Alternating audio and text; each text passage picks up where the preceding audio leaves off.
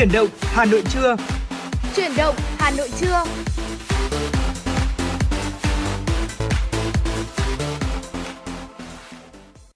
Xin được mến chào quý vị thính giả, nhạc hiệu quen thuộc của truyền động Hà Nội trưa đã vang lên rồi và đồng hồ thì cũng đã điểm 10 giờ đúng. Quang Minh Trọng Khương đã sẵn sàng để có thể đồng hành cùng với quý thính giả trong khung giờ trưa nay từ 10 giờ đến 12 giờ.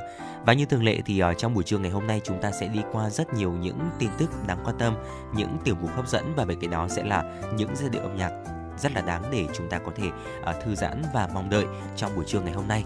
Vì vậy quý thính giả chúng ta hãy uh, giữ sóng cũng như là tương tác cùng với chúng tôi thông qua số điện thoại quen thuộc 024 3773 6688. Chúng tôi hy vọng là sẽ nhận được những uh, cuộc gọi chia sẻ đến từ quý vị uh, để chương trình ngày càng hoàn thiện hơn và chúng tôi cũng muốn được nghe về chuyển động của Hà Nội một ngày qua có những điều gì đến từ chính quý vị thính giả. Hãy ghi nhớ số điện thoại của chương trình 024 3773 6688 và đừng quên cố định tần số 96 MHz để đồng hành cùng Trọng Khương và Quang Minh đi qua 120 phút của chuyển động Hà Nội trưa với những tin tức thời sự cập nhật, những nội dung mà chúng tôi đã chuẩn bị quý vị nhé. Dạ vâng ạ, ngay bây giờ thì xin được gửi đến quý thính giả một thông tin cũng rất được nhiều người quý vị thính giả chúng ta quan tâm. Đó chính là tin gió mùa đông bắc được cập nhật cách đây ít phút từ à, trung tâm dự báo khí tượng thủy văn quốc gia. Thưa quý vị hiện nay ngày 11 tháng 11 bộ phận không khí lạnh mạnh đã báo uh, vẫn tiếp tục di chuyển xuống phía nam. Dự báo trên đất liền thì trong khoảng từ chiều ngày ngày mai ngày 12 tháng 11 bộ phận không khí lạnh này sẽ ảnh hưởng đến khu vực phía đông bắc bộ từ đêm ngày 12 tháng 11 sẽ ảnh hưởng đến phía tây bắc bộ và bắc trung bộ sau đó ảnh hưởng đến trung trung bộ Gió đông bắc trong đất liền mạnh cấp 3, vùng ven biển cấp 4, cấp 5, giật cấp 6, cấp 7. Từ đêm ngày 12 tháng 11 thưa quý vị, ở khu vực Bắc Bộ và Bắc Trung Bộ trời chuyển rét, vùng núi Bắc Bộ có nơi rét đậm rét hại. Trong đợt không khí lạnh này, nhiệt độ thấp nhất ở Bắc Bộ và Bắc Trung Bộ phổ biến từ 15 đến 18 độ, riêng khu vực vùng núi Bắc Bộ phổ biến từ 12 đến 15 độ và vùng núi cao có nơi dưới 11 độ thưa quý vị. Ở dự báo chi tiết tại khu vực Hà Nội, đêm ngày và đêm nay ngày 11 tháng 11 có mây, ngày nắng, đêm có mưa rào và rông rải rác, gió nhẹ. Trong mưa rông có khả năng xảy ra lốc xét và gió giật mạnh. Nhiệt độ thấp nhất từ 22 đến 24 độ C và nhiệt độ cao nhất từ 31 đến 33 độ C. Có thể thấy rằng là um, về biên độ nhiệt trong ngày hôm nay và ngày mai thì cũng sụt giảm khá là nhanh chóng đấy ạ chỉ sau đêm ngày hôm nay thôi chúng ta cũng có cái nền nhiệt xuống rất là thấp rồi. Vì vậy nên là quý vị thính giả chúng ta cũng đặc biệt chú ý đến sức khỏe của chúng ta à, đặc biệt là vùng cổ cũng như là phần à, ngực của chúng ta để chúng ta có một sức khỏe thật là tốt trong cái điều kiện thời tiết mà đang có những cái thay đổi nhanh chóng như bây giờ và chúng tôi hy vọng là những thông tin thời sự vừa rồi sẽ hữu ích dành cho quý vị để có thể là chúng ta có những chuyện sự chuẩn bị tốt nhất ừ, với những tình huống thời tiết ờ, sắp diễn ra. Còn bây giờ thì ờ, quay trở lại với chương trình sẽ là một giai điệu âm nhạc mà chúng tôi muốn gửi đến cho quý vị. Xin mời quý vị thính giả chúng ta cùng đến với một sáng tác của nhạc sĩ Lê Kiên, ca khúc Linh Thiêng Việt Nam.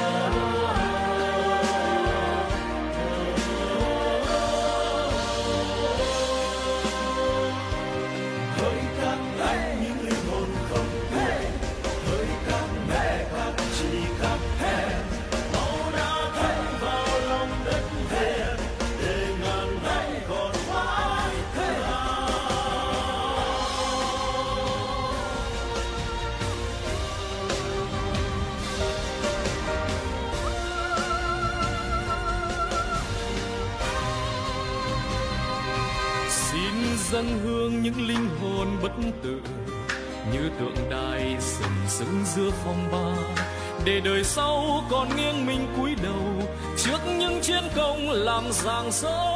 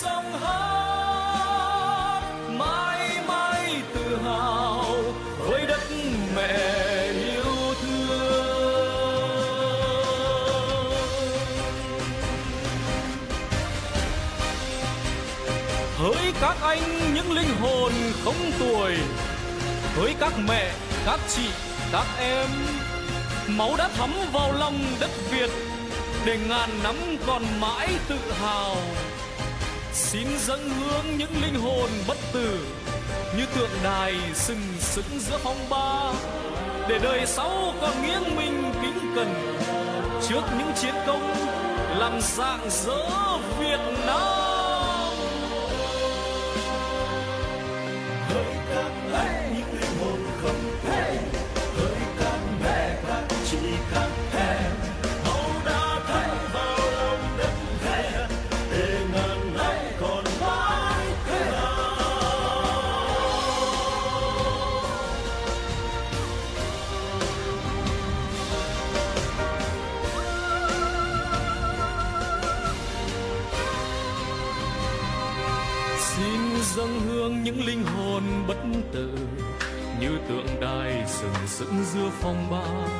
để đời sau còn nghiêng mình cúi đầu trước những chiến công làm rạng rỡ Việt Nam. Về đây các anh ơi hãy về đây về nghe mẹ ru về nghe em hát về thăm cánh đồng chiếu nặng, về thăm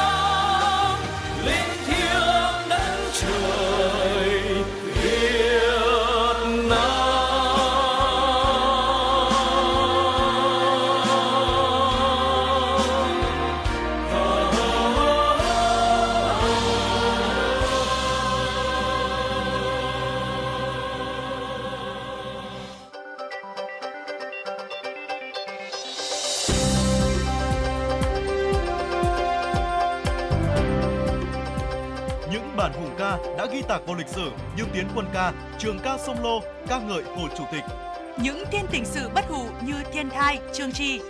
hay những tuyệt phẩm về mùa thu như Suối mơ, Thu cô liêu, Buồn tàn thu. Cùng sự góp mặt biểu diễn của các nghệ sĩ nổi tiếng. Tất cả sẽ có trong chương trình Dòng thời gian, bài ca đi cùng năm tháng số đặc biệt với chủ đề Suối mơ, kỷ niệm 100 năm ngày sinh của nhạc sĩ Văn Cao. Chương trình được truyền hình trực tiếp trên kênh 1 Phát thanh FM 96 MHz và các nền tảng số của Đài Hà Nội. vào lúc 20 giờ ngày 12 tháng 11 năm 2023. Trân trọng mời quý thính giả đón nghe.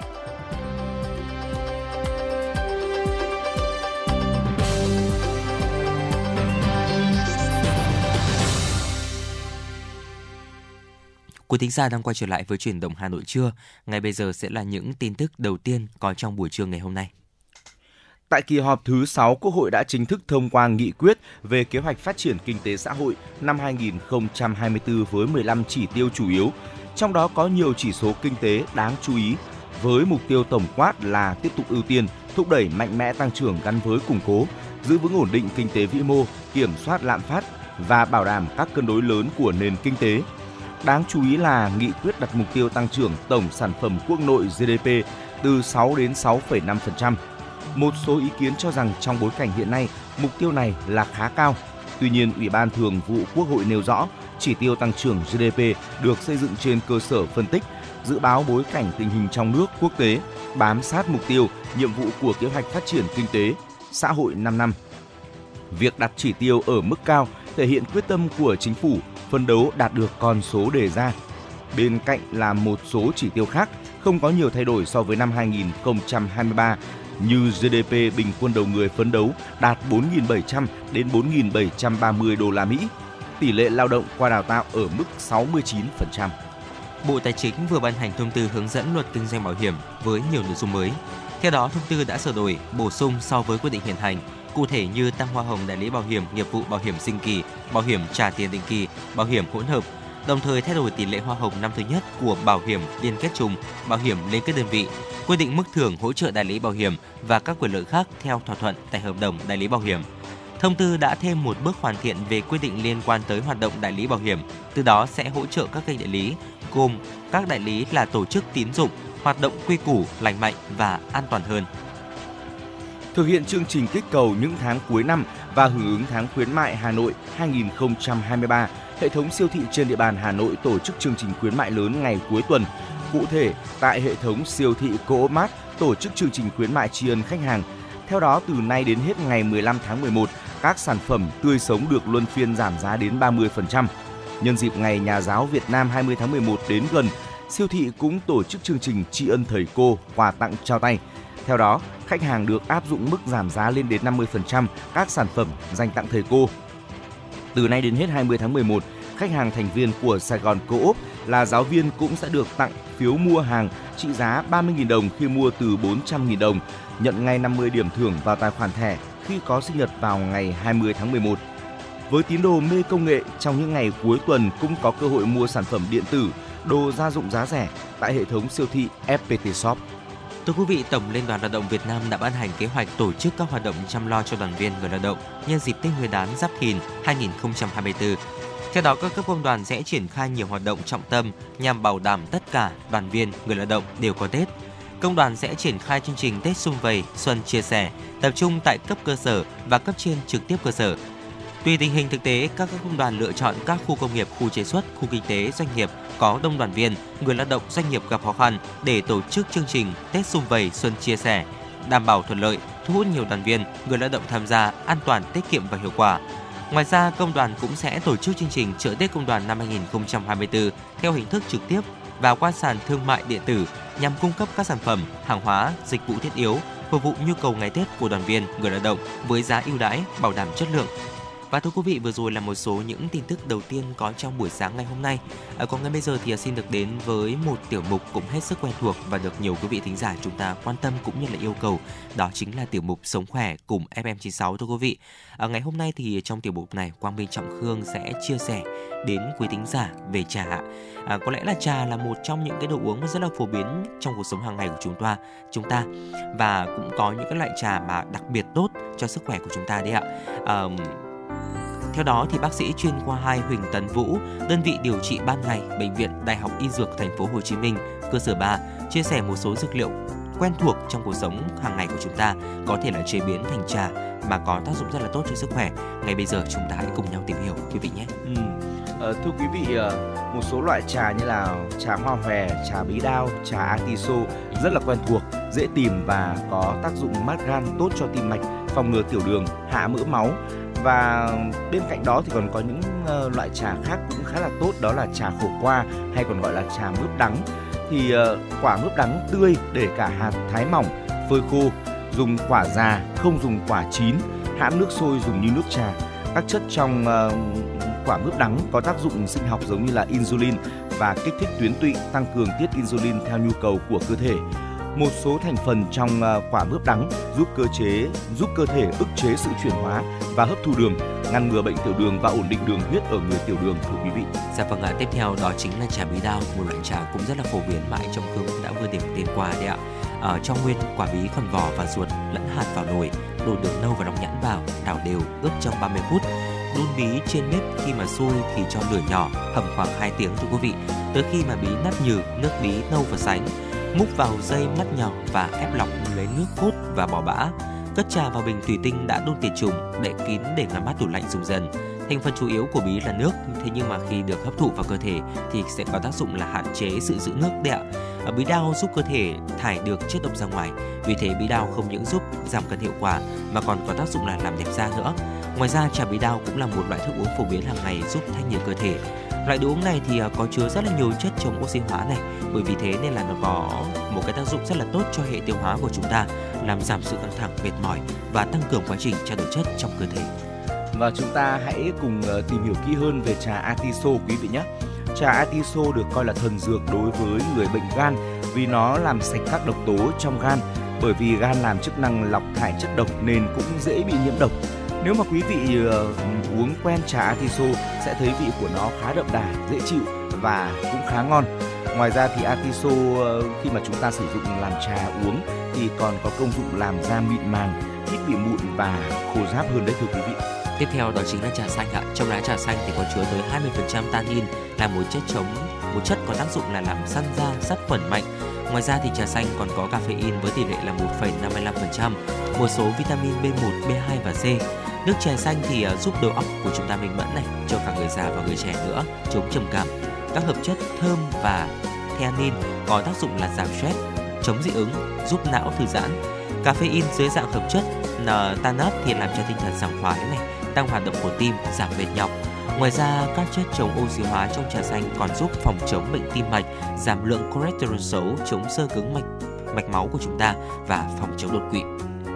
À, thưa quý vị, ờ, ngoài ra thì ờ, chúng ta hãy thử pha một ấm trà hoa hòe và thưởng thức nhé bởi vì là hoa hòe có tác dụng tăng sức bền thành mạch và cầm máu rất là tốt. Nó cũng giúp là tăng cường sức co bóp cơ tim, hạ huyết áp, hạ mỡ máu và làm chậm quá trình sơ vữa động mạch.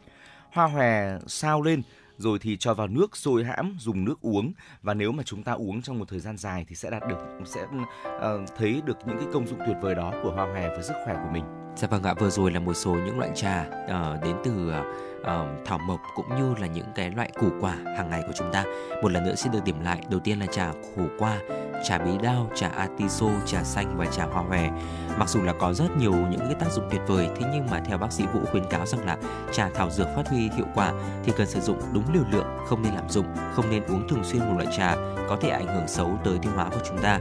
Như là tannin trong trà xanh thì giảm khả năng hấp thụ sắt và vitamin B1 à, người có bệnh khi mà dùng trà thảo dược phải có hướng dẫn của người có chuyên môn. Dùng sai thì có thể là bệnh nặng hơn đấy ạ.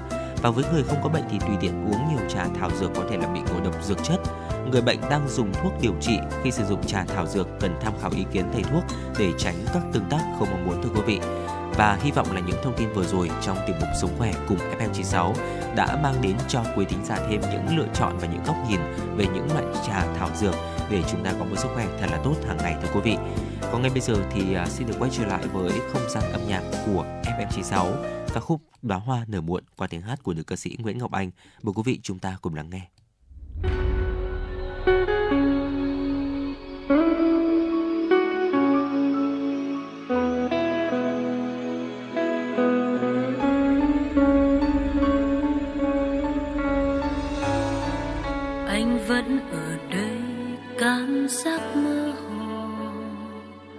Về hôm qua, dường như ta đã đánh rơi chốn nơi nào. Điều chỉ quý giá vô cùng, chỉ còn mùi hương thoáng cánh hoa chiều. Ở rất gần vẫn dõi nhìn em những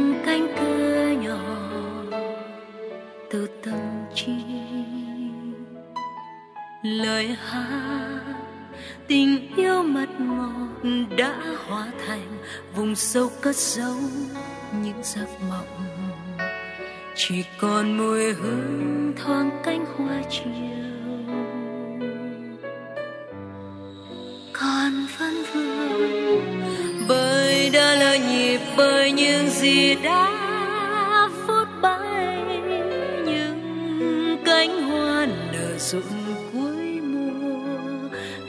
làm con tim. U hại ta đó, tình ta cho dấu đã hoa đã buồn suốt bao mùa yêu. Hương thơm canh cạn làm sao qua hết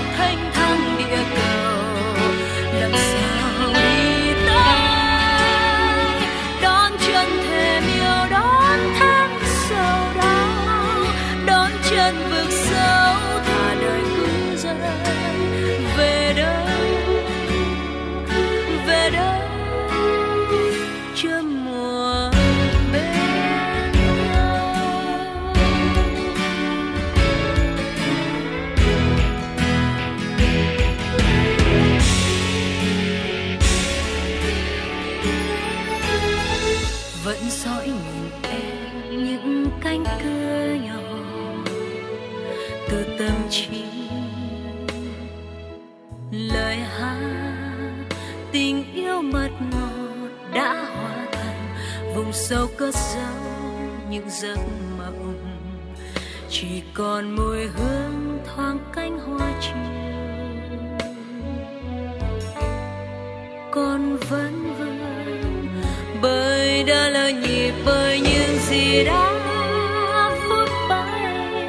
Những cánh hoa nở rộn cuối mùa, thành ngầm con tim.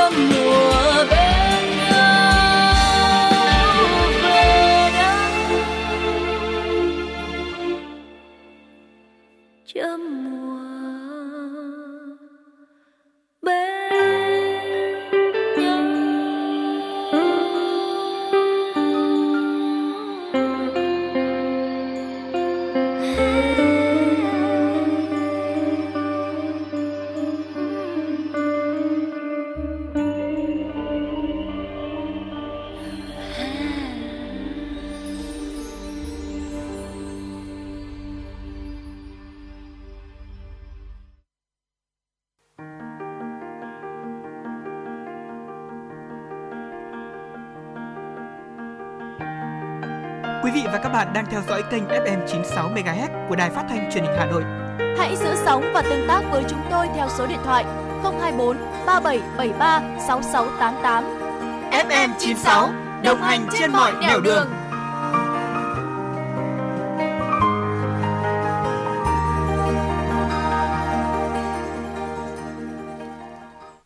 thính giả đang quay trở lại với chuyển động Hà Nội buổi trưa ngày hôm nay và nếu như uh, chúng ta có những yêu cầu âm nhạc thì một lần nữa xin được nhắc lại số điện thoại của chúng tôi là 024 3773 6688 sẽ là nơi mà quý thính giả chúng ta có thể yêu cầu những giai điệu âm nhạc hay là muốn tương tác cũng như là muốn gửi một lời nhắn nào đó đến cho bạn bè và người thân. Và ngay bây giờ thì xin được quay trở lại với phần điểm tin. Nền kinh tế Mỹ nhiều khả năng sẽ hạ nhiệt nhưng vẫn giữ được tăng trưởng dương và không rơi vào suy thoái. Đó là dự báo vừa được CEO ngân hàng Bank of America đưa ra. Theo Bank of America, chi tiêu tiêu dùng thông qua ngân hàng đã hạ nhiệt trong tháng 10 ở mức bằng khoảng một nửa so với hồi đầu năm. Bất chấp tiêu dùng chậm lại, tình hình tài chính các hộ gia đình lành mạnh hơn trong nhiều tháng qua là cơ sở để ngân hàng này tin tưởng vào kịch bản hạ cánh mềm. Theo dự báo, kinh tế Mỹ sẽ tăng trưởng 2,7% trong năm nay và 0,7% trong năm 2024.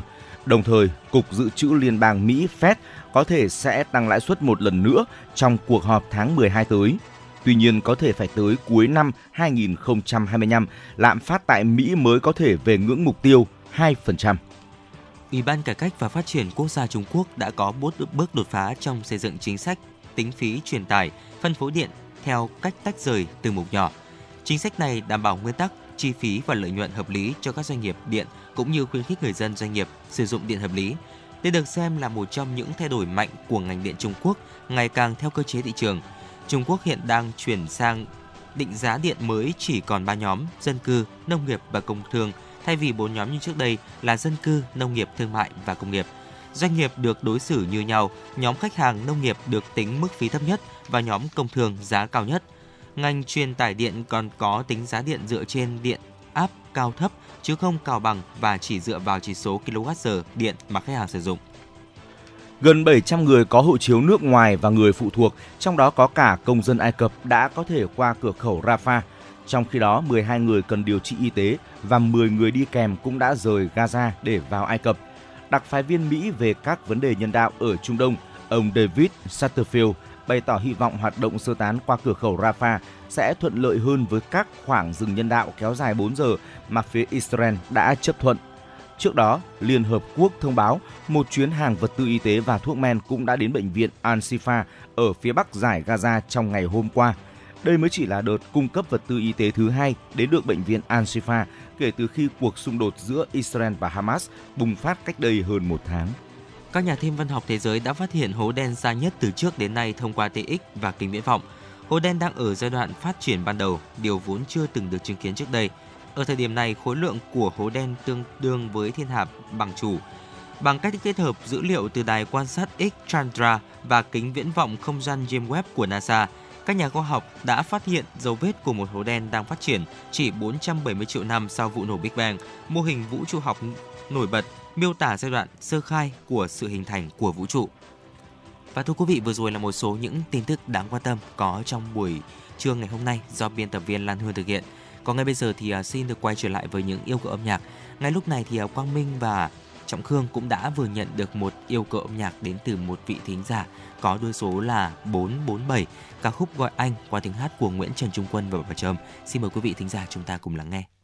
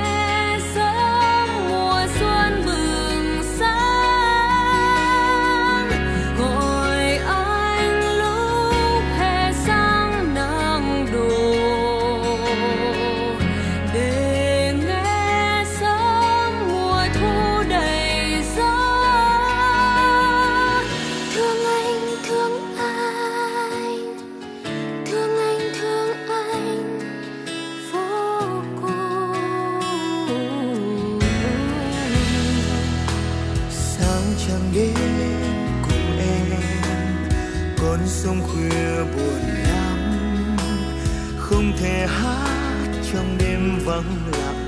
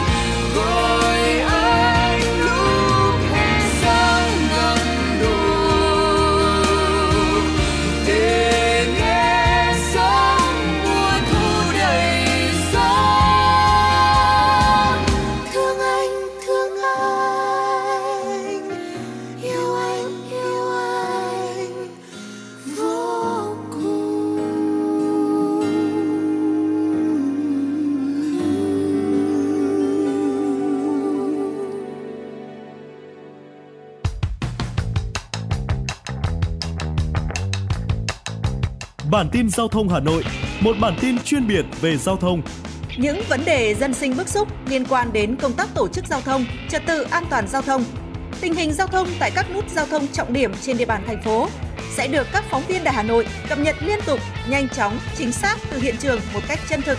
Cùng với đó là những ý kiến phân tích, đánh giá khách quan đa chiều của các chuyên gia, các nhà quản lý trong lĩnh vực an toàn giao thông và đô thị. Bản tin giao thông Hà Nội, kênh thông tin hữu hiệu kết nối người dân với cơ quan quản lý, lực lượng chức năng. Phát sóng 17 giờ hàng ngày trên kênh 1 truyền hình Hà Nội. Mời quý vị và các bạn đón xem.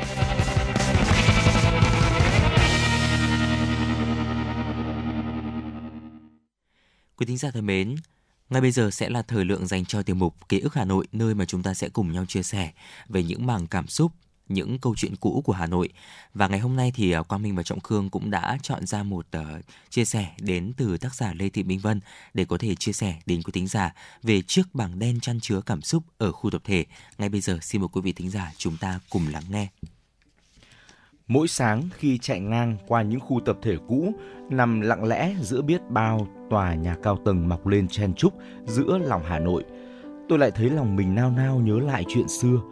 Cũng bởi vì bản thân đã từng trải qua khoảng đời niên thiếu vào những năm 80 của thế kỷ trước ở một khu tập thể. Thi thoảng có dịp đi ngang qua đó, giữa thế giới hào nhoáng của những ngôi nhà cao tầng hiện đại, tôi vẫn thấy phảng phất đâu đó dấu rêu phong của những bức tường vàng đầy những mảng ố, chóc sơn. Của chiếc bảng tin đen nhánh nằm ngay dưới chân cầu thang với vài dòng chữ viết bằng phấn. Của biết bao lối cầu thang hẹp đầy bóng tối, hay tiếng ồn ào của bầy trẻ reo vang ở một góc vườn ngập tràn bóng cây xà cừ. Tất cả những ký ức ấy hiện lên sống động như một người tri kỷ cách xa lâu ngày mới gặp. Những năm 80, tôi sống ở khu trung tự quận Đống Đa. Trong hình dung của một đứa trẻ con như tôi lúc ấy, khu tập thể là một thế giới thu nhỏ, nơi mọi người có thể gặp gỡ, chuyện trò và chia sẻ cùng nhau. Khu tập thể trung tự vào thời điểm đó có khoảng 5 lầu. Đa phần mọi người sống trong các căn hộ từ tầng 2 đến tầng 5, cùng đi chung một cầu thang bộ. Một dãy nhà tập thể có khoảng 2 đến 3 cầu thang như thế. Lâu dần thành thân, nên cứ lên xuống cầu thang trong khu tập thể là mọi người cất tiếng chào hỏi nhau. Dù cầu thang rất hẹp và tối, nhưng những thân tình mọi người dành cho nhau thì không gì có thể ngăn cách, đặc biệt là bọn trẻ con chúng tôi. Suốt ngày quẩn quanh ở góc cầu thang hẹp, chờ nhau cho đủ bọn, rồi nhanh chân xuống sân chung của khu tập thể, bày đủ các trò chơi, đùa reo inh ỏi một vùng trời xanh mát. Những ký ức trong trào ấy giờ trở thành biết bao hoài niệm đáng giá với bản thân tôi trong nhịp sống hối hả của thời gian. Thì thoảng nhìn các con mình sống cô đơn, lạnh nhạt trong các chung cư cao tầng, chỉ giam mình trong bốn bức tường, không mặn mà kết bạn với bất kỳ ai. Tôi khẽ nén tiếng thở dài. Thời hiện đại dù sống cùng nhau ở chung cư, thế nhưng mỗi căn hộ là một không gian riêng, cầu thang máy trở thành phương tiện di chuyển chủ yếu, nên khả năng kết nối cũng hạn hẹp hơn xưa. Khu tập thể nơi tôi sống nhìn từ xa đã thấy một màu sơn vàng, thì thoảng giữa ánh nắng ẩn hiện vài mảng tường phủ rêu xanh xám. Để tận dụng diện tích, mỗi căn hộ nhỏ khi ấy trong khu tập thể thường treo những giỏ hoa hoặc cây xanh ngoài khu ban công. Vài bà cụ thường nhớ quê nhà, tranh thủ trồng thêm ít hành ta, ngò dí, rau quế trong những thùng xốp để dành chế biến món ăn. Thực vật cũng như hiểu lòng người, thế nên cứ thế xanh tươi, mát mắt khiến không gian khu tập thể lúc nào cũng êm đềm đến kỳ lạ. Thế nhưng ký ức sâu sắc nhất của tôi là chiếc bảng đen đặt ở khu vực trung tâm của khu tập thể. Những năm ấy, khi công nghệ chưa phát triển, chiếc bảng đen này là phương tiện giao tiếp, kết nối quen thuộc của mỗi hộ gia đình. Người dân có thể viết thông tin mỗi ngày lên chiếc bảng này. Từ những thông tin đơn thuần như nhắc nhở khóa cửa nhà cẩn thận, cảnh giác với bếp lửa đến mấy điều trọng đại hơn như lời chia buồn với gia đình có tang trong khu tập thể, lời chúc phúc với hộ nào gả chồng, dựng vợ cho con đều được ghi chép một cách cẩn thận trên bảng. Tôi có cảm tưởng chiếc bảng đen không chỉ đơn thuần để ghi chép mà đi cùng thời gian, nó trở thành nơi chứng kiến biết bao hồi ức của tất cả mọi người ở khu tập thể.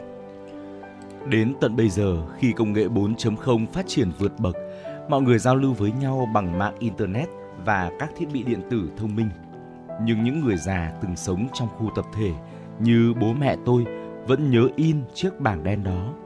Cũng bởi mỗi nét chữ, mỗi thông tin viết trên bảng là cảm xúc, là biết bao yêu thương và trân trọng dành cho nhau. Điều mà nhiều người sống trong dòng chảy hối hả của xã hội hiện đại như chúng ta đã dần quên lãng. Thì thoảng, ở khu tập thể nơi tôi sống, thường xảy ra tình trạng mất nước do nước máy không về đến từng nhà. Những lúc ấy, mỗi hộ gia đình lại phân công vài người xếp hàng lấy nước đến tận khuya ở dưới sân tập thể. Để cảm giác chờ đợi không quá dài, mọi người tranh thủ kể cho nhau nhiều câu chuyện trong thời gian xếp hàng chờ nước đó. Dù vất vả, khó khăn là thế, nhưng mọi người trong khu tập thể luôn có sự sẻ chia, giúp đỡ nhau để cùng vượt qua những năm tháng đáng nhớ ấy. Căn hộ nhỏ ở khu tập thể, nơi tôi sống khi xưa, còn khắc ghi biết bao sự hy sinh đầy nhẫn nại của bố mẹ dành cho chị em tôi. Tôi nhớ hình ảnh mẹ nhẫn nại đẩy chiếc xe đạp cà tàng. Bên trên có hai cô con gái nũng nịu không chịu tự đi vì ngại cầu thang tối và hẹp suốt bốn tầng lầu. Hai chị em tôi cứ vô tư nhận tình yêu thương mà chẳng hay vạt áo sau lưng mẹ đã ướt đẫm mồ hôi.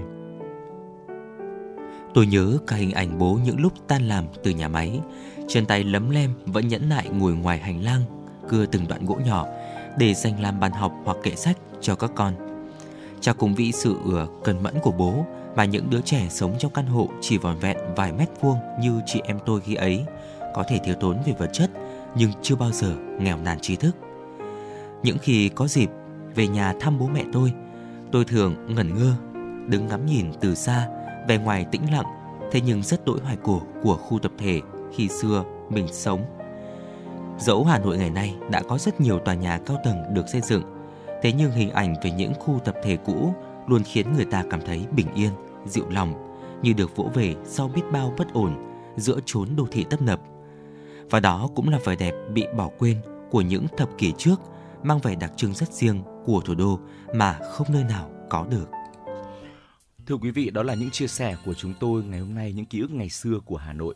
Và chúng tôi cũng hy vọng là sẽ được nhận thêm nhiều hơn những câu chuyện đến từ chính quý vị để chúng ta ờ, có thời gian được hoài niệm về một Hà Nội xưa cũ. Còn bây giờ hãy quay trở lại với không gian âm nhạc trước khi tiếp tục đồng hành cùng chúng tôi trong chuyển động Hà Nội.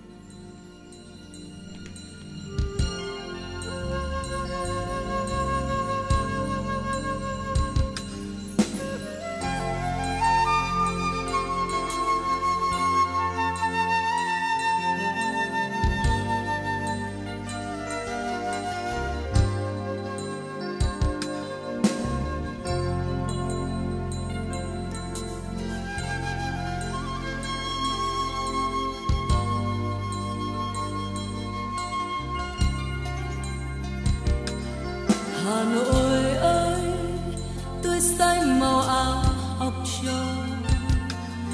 Những con đường thân quen còn đó, tiếng sao vang đâu đây, nghe động trời đêm hồng hà ơi, bùa mai khẽ khẽ thương về. Cành mẹ thì thầm, gục đầu vào dĩ vãng tiếng ve kêu sâm sâm đến hè giọng dân ca sao gợi nhắc ô hương. Hà nội ơi, xanh xanh liễu dù mặt hồ hương cô đơn sống dùng ngoài ngõ vắng. Con sóng nào vẫn vỗ về vào đam mê? Hà Nội ơi, Hà Nội ơi.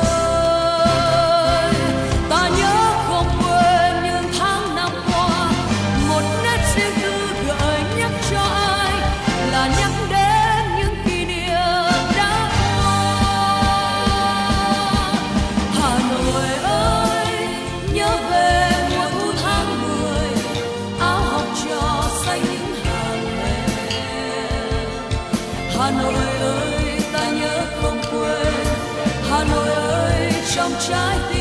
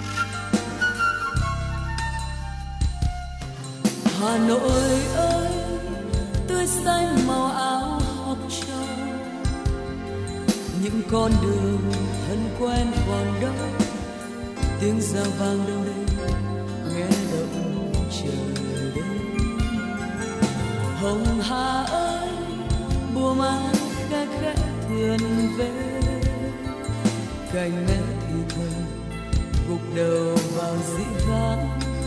Tiếng ve kêu râm ra suốt đêm hè. Dòng dân ca, sao gợi nhắc hồ gươm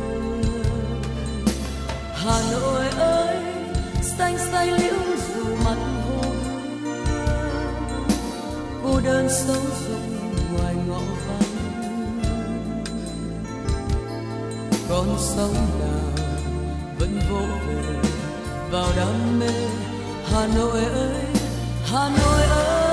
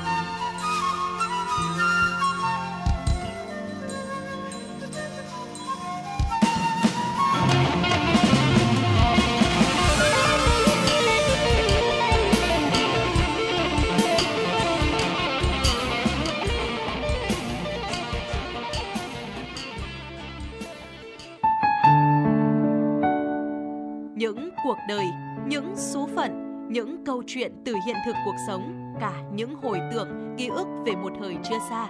Tất cả sẽ được gửi gắm mỗi ngày một số trong chương trình podcast Đọc truyện đêm khuya của Đài Hà Nội. Ở đó, mỗi câu chuyện của các nhà văn nổi tiếng Việt Nam và cả những cây bút trẻ sông sáo sẽ đưa quý thính giả xa gần đắm chìm trong những không gian và thời gian khi thì hư ảo, huyền hoặc, lúc lại chân thực đến bất ngờ, để rồi khép lại mỗi tác phẩm luôn là tình người, là sự tử tế, là tính nhân văn lan tỏa trong đời thường và thậm chí đôi khi còn là hồi chuông cảnh tỉnh những phận người lầm lỡ để định hướng con người đến một cuộc sống tốt đẹp hơn. 30 phút mỗi số trên sóng của Đài Hà Nội. Đó cũng là lúc bạn có thể thảnh thơi, lắng lại, hoa dòng cảm xúc bên chiếc radio quen thuộc hay chiếc điện thoại thông minh nhỏ xinh để ngẫm ngợi về những điều đã qua, để cảm nhận ngòi bút sắc sảo và tài năng văn chương của mỗi tác giả. Bởi dù ở thế hệ nào, giai đoạn nào, họ cũng luôn mong muốn có thể khai thác tận cùng mọi câu chuyện của cuộc sống. Đừng quên là nghe chương trình podcast Đọc truyện đêm khuya trên sóng của Đài Hà Nội lúc 22 giờ tất cả các ngày trong tuần các bạn nhé. Phát hành mỗi ngày lúc 22 giờ trên 5 nền tảng app Hà Nội On, website hanoionline.vn, Apple Podcast, Spotify, Google Podcast. Mời quý vị và các bạn đón nghe.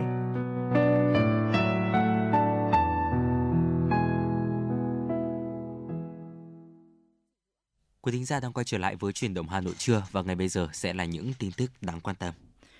Theo Bộ Nông nghiệp và Phát triển Nông thôn, Tổng cục Hải quan Trung Quốc đã chính thức chấp thuận cho công ty cổ phần dinh dưỡng Avanes Việt Nam được xuất khẩu tổ yến sang thị trường này. Có 45 doanh nghiệp đăng ký xuất khẩu tổ yến sang Trung Quốc và đã được Cục Thú y hướng dẫn thực hiện giám sát an toàn dịch bệnh và an toàn thực phẩm theo yêu cầu của Trung Quốc tại Nghị định thư. Trong đó, 9 doanh nghiệp đã hoàn thiện hồ sơ đăng ký xuất khẩu và nộp cho Tổng cục Hải quan Trung Quốc xem xét. Đối với các doanh nghiệp khác, Tổng cục Hải quan Trung Quốc đang tiếp tục xét duyệt hồ sơ, đánh giá và sẽ thông báo sau khi kết quả đạt yêu cầu. Lễ khai mạc không gian trưng bày Châu bản Triều Nguyễn ký ức một triều đại sẽ diễn ra vào 17 giờ ngày 17 tháng 11 tại Hà Nội. Không gian trưng bày giới thiệu đến công chúng hàng trăm tài liệu đặc sắc được lựa chọn từ khối Châu bản Triều Nguyễn, di sản tư liệu thế giới và nhiều hiện vật tiêu biểu. Trong đó, nhiều văn bản quan trọng lần đầu tiên được công bố. Một trong những điểm đáng chú ý của trưng bày lần này là không gian thiết kế ấn tượng kết hợp công nghệ trình chiếu, nghệ thuật sắp đặt, làm tôn lên giá trị của tài liệu, hiện vật trưng bày, hứa hẹn đem đến cho người xem những trải nghiệm sống động. Bên cạnh đó, khách tham quan còn được trực tiếp tương tác để tìm hiểu, khám phá thêm nhiều thông tin lịch sử bổ ích, thú vị từ châu bản. Khu vực trưng bày đặc biệt thích hợp với học sinh sinh viên, đem đến cho các bạn trẻ những bài học lịch sử bổ ích, nhìn từ châu bản, từ đó để có thể bổ trợ và làm phong phú thêm kiến thức về lịch sử, văn hóa trong nhà trường. Tối 18 tháng 11 tại Văn Miếu Quốc Tử Giám sẽ diễn ra chương trình nghệ thuật Di sản hội tụ chào mừng kỷ niệm Ngày Di sản Văn hóa Việt Nam.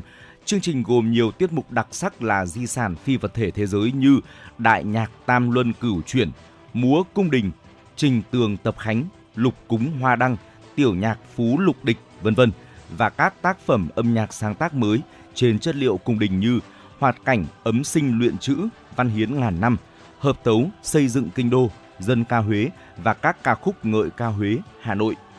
Đây cũng là không gian du khách có thể trải nghiệm ánh sáng nghệ thuật, tham gia các trò chơi cung đình như trò xăm hường, trò bài vụ, trò đầu hồ, trò thả thơ và viết tặng thư pháp.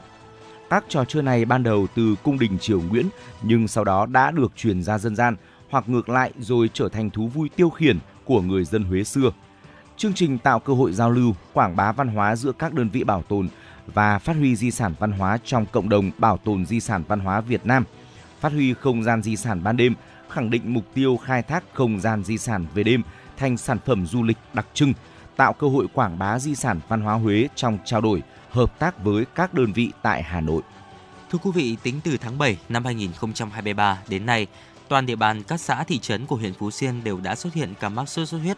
Đặc biệt, từ tháng 9 đến tháng 10 năm 2023, xuất hiện nhiều ca bệnh mới, số ca mắc tăng nhanh, số ca mắc cao đứng thứ hai trên 30 quận huyện, thị xã. Nhưng nhờ có sự quyết liệt vào cuộc, hơn 10 ngày nay, số ca bệnh đã giảm. Trước tình hình cấp bách của công tác phòng chống dịch bệnh sốt xuất huyết, Ủy ban nhân dân huyện đã đẩy mạnh việc tuyên truyền trên hệ thống đài truyền thanh với mật độ 2 buổi một ngày, cộng với tuyên truyền lưu động. Đồng thời, Ủy ban nhân dân huyện quyết liệt chỉ đạo các xã thị trấn kiện toàn về nâng cao trách nhiệm, hiệu quả hoạt động của các đội xung kết diệt bọ gậy và tổ giám sát phòng chống dịch sốt xuất huyết. Mặt khác duy trì tổ chức tổng vệ sinh môi trường, lật úp phế thải để diệt bọ gậy, diệt muỗi vào thứ bảy, chủ nhật hàng tuần. Ủy ban nhân dân huyện chỉ đạo trung tâm y tế phối hợp các xã thị trấn tiến hành đánh giá điểm có nguy cơ cao để triển khai phun hóa chất diệt muỗi, phát quang bụi gậy cây cỏ. Trung tâm y tế huyện đã phối hợp với Ủy ban nhân dân xã, trạm y tế tăng cường điều tra, giám sát và phát hiện ca bệnh. Thưa quý vị, vừa rồi là một số những tin tức đáng quan tâm có trong buổi trưa ngày hôm nay và vẫn sẽ còn rất nhiều những tin tức nữa, những nội dung hấp dẫn được chúng tôi cũng sẽ gửi đến quý thính giả trong phần sau của chương trình. Còn ngay bây giờ thì xin được quay trở lại với không gian âm nhạc của FM96, ca khúc Thời thanh xuân sẽ qua. Xin mời quý vị thính giả chúng ta cùng lắng nghe.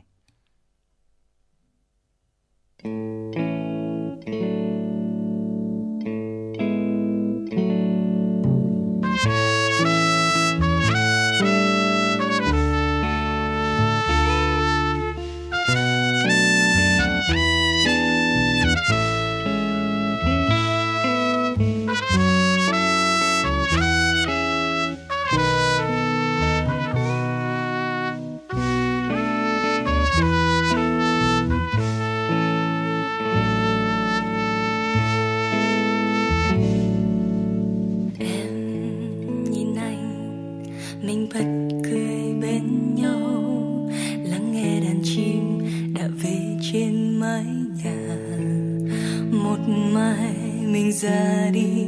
Hàm răng thưa nụ cười thật nhắn nhớ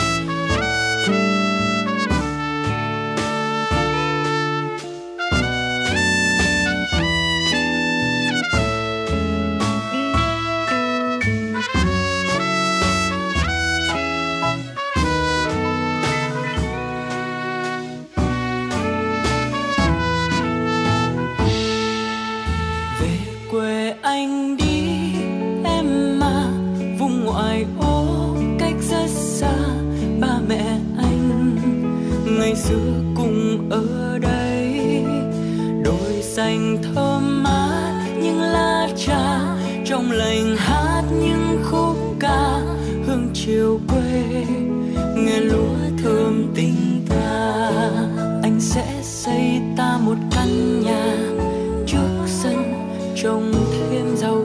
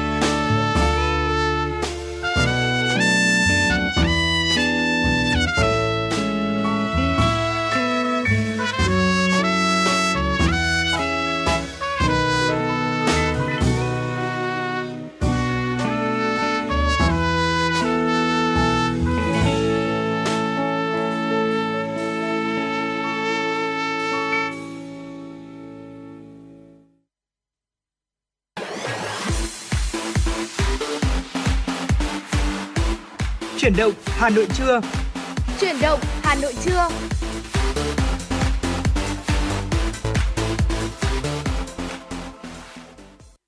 Quý thính giả thân mến, bây giờ là 11 giờ và chúng ta tiếp tục đồng hành cùng với nhau trong khung giờ thứ hai của chuyển động Hà Nội trưa. Ngay bây giờ sẽ là những tin tức đáng quan tâm có trong buổi trưa ngày hôm nay. Ngày 10 tháng 11, đoàn đại biểu cấp cao thành phố Hà Nội do Ủy viên Trung ương Đảng, Phó Bí thư Thường trực Thành ủy Nguyễn Thị Tuyến làm trưởng đoàn đã rời Tokyo, bắt đầu chuyến thăm và làm việc chính thức tại tỉnh Fukuoka, Nhật Bản để phối hợp tổ chức và tham dự các hoạt động kỷ niệm 15 năm thiết lập quan hệ hữu nghị Hà Nội Fukuoka 2008-2023 trên cơ sở lời mời của chính quyền tỉnh Fukuoka. Tại các cuộc gặp và làm việc với lãnh đạo tỉnh Fukuoka, hai bên bày tỏ vui mừng về những kết quả đạt được thời gian qua, nhấn mạnh tầm quan trọng và ý nghĩa hợp tác của hợp tác cấp địa phương giữa Hà Nội và Fukuoka đã góp phần làm sâu sắc hơn quan hệ hữu nghị Việt Nam Nhật Bản. Phó Bí thư Thường trực Thành ủy Nguyễn Thị Tuyến khẳng định mối quan hệ giữa hai địa phương, thành phố Hà Nội và tỉnh Fukuoka là minh chứng sống động cho quan hệ hợp tác cùng phát triển vì lợi ích chung trên cơ sở sự tin cậy, tình cảm yêu mến của những người bạn, người anh em thân thiết. Qua trao đổi về định hướng phát huy hơn nữa hiệu quả hợp tác giữa hai địa phương, lãnh đạo hai bên thống nhất việc cần duy trì và tăng cường hơn nữa các hoạt động giao lưu, trao đổi đoàn các cấp. Chiều cùng ngày, lễ khai mạc lễ hội Việt Nam Hà Nội 2023 tại Fukuoka do thành phố Hà Nội và tỉnh Fukuoka phối hợp tổ chức đã chính thức khai mạc tại công viên trung tâm Tenjin, tỉnh Fukuoka, Nhật Bản. Tối ngày 10 tháng 11, Phó Bí thư Thành ủy Nguyễn Văn Phong đã chung vui với cán bộ nhân dân xã Tri Trung, huyện Phú Xuyên tại ngày hội Đại đoàn kết toàn dân tộc nhân kỷ niệm 93 năm ngày truyền thống Mặt trận Tổ quốc Việt Nam ngày 18 tháng 11 năm 1930, ngày 18 tháng 11 năm 2023. Xã Trì Trung có hơn 1.400 hộ gia đình với hơn 4.500 nhân khẩu. Thời gian vừa qua, dưới sự lãnh đạo của Đảng ủy xã, các tầng lớp nhân dân trong xã đã phát huy tinh thần đoàn kết, quyết liệt, chủ động sáng tạo, đồng lòng thi đua thực hiện các giải pháp phát triển kinh tế xã hội, đảm bảo quốc phòng an ninh. Nhân dịp này, Phó Bí thư Thành ủy Nguyễn Văn Phong và lãnh đạo huyện Phú Xuyên đã biểu dương, khen thưởng và tặng quà các tập thể cá nhân tiêu biểu trong xây dựng khu dân cư vững mạnh, tiêu biểu trên địa bàn huyện. Dự và phát biểu tại Ngày hội Đại đoàn kết toàn dân tộc kỷ niệm 93 năm ngày truyền thống Mặt trận Tổ quốc Việt Nam ngày 18 tháng 11 năm 1930, ngày 18 tháng 11 năm 2023 do khu dân cư thôn 1, xã Hạ Bằng, huyện Thạch Thất tổ chức.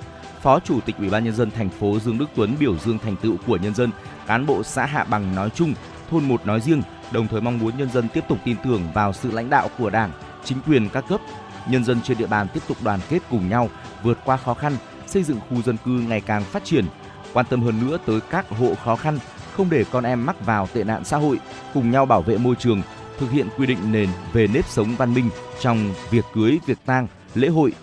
Về phía xã, tiếp tục tập trung thực hiện cuộc vận động toàn dân đoàn kết xây dựng nông thôn mới, đô thị văn minh gắn với đẩy mạnh học tập, làm theo tư tưởng, đạo đức, phong cách Hồ Chí Minh, quan tâm và tạo mọi điều kiện thuận lợi để ban công tác mặt trận và các tổ chức thành viên thực hiện nhiệm vụ đạt kết quả cao trong những năm tiếp theo.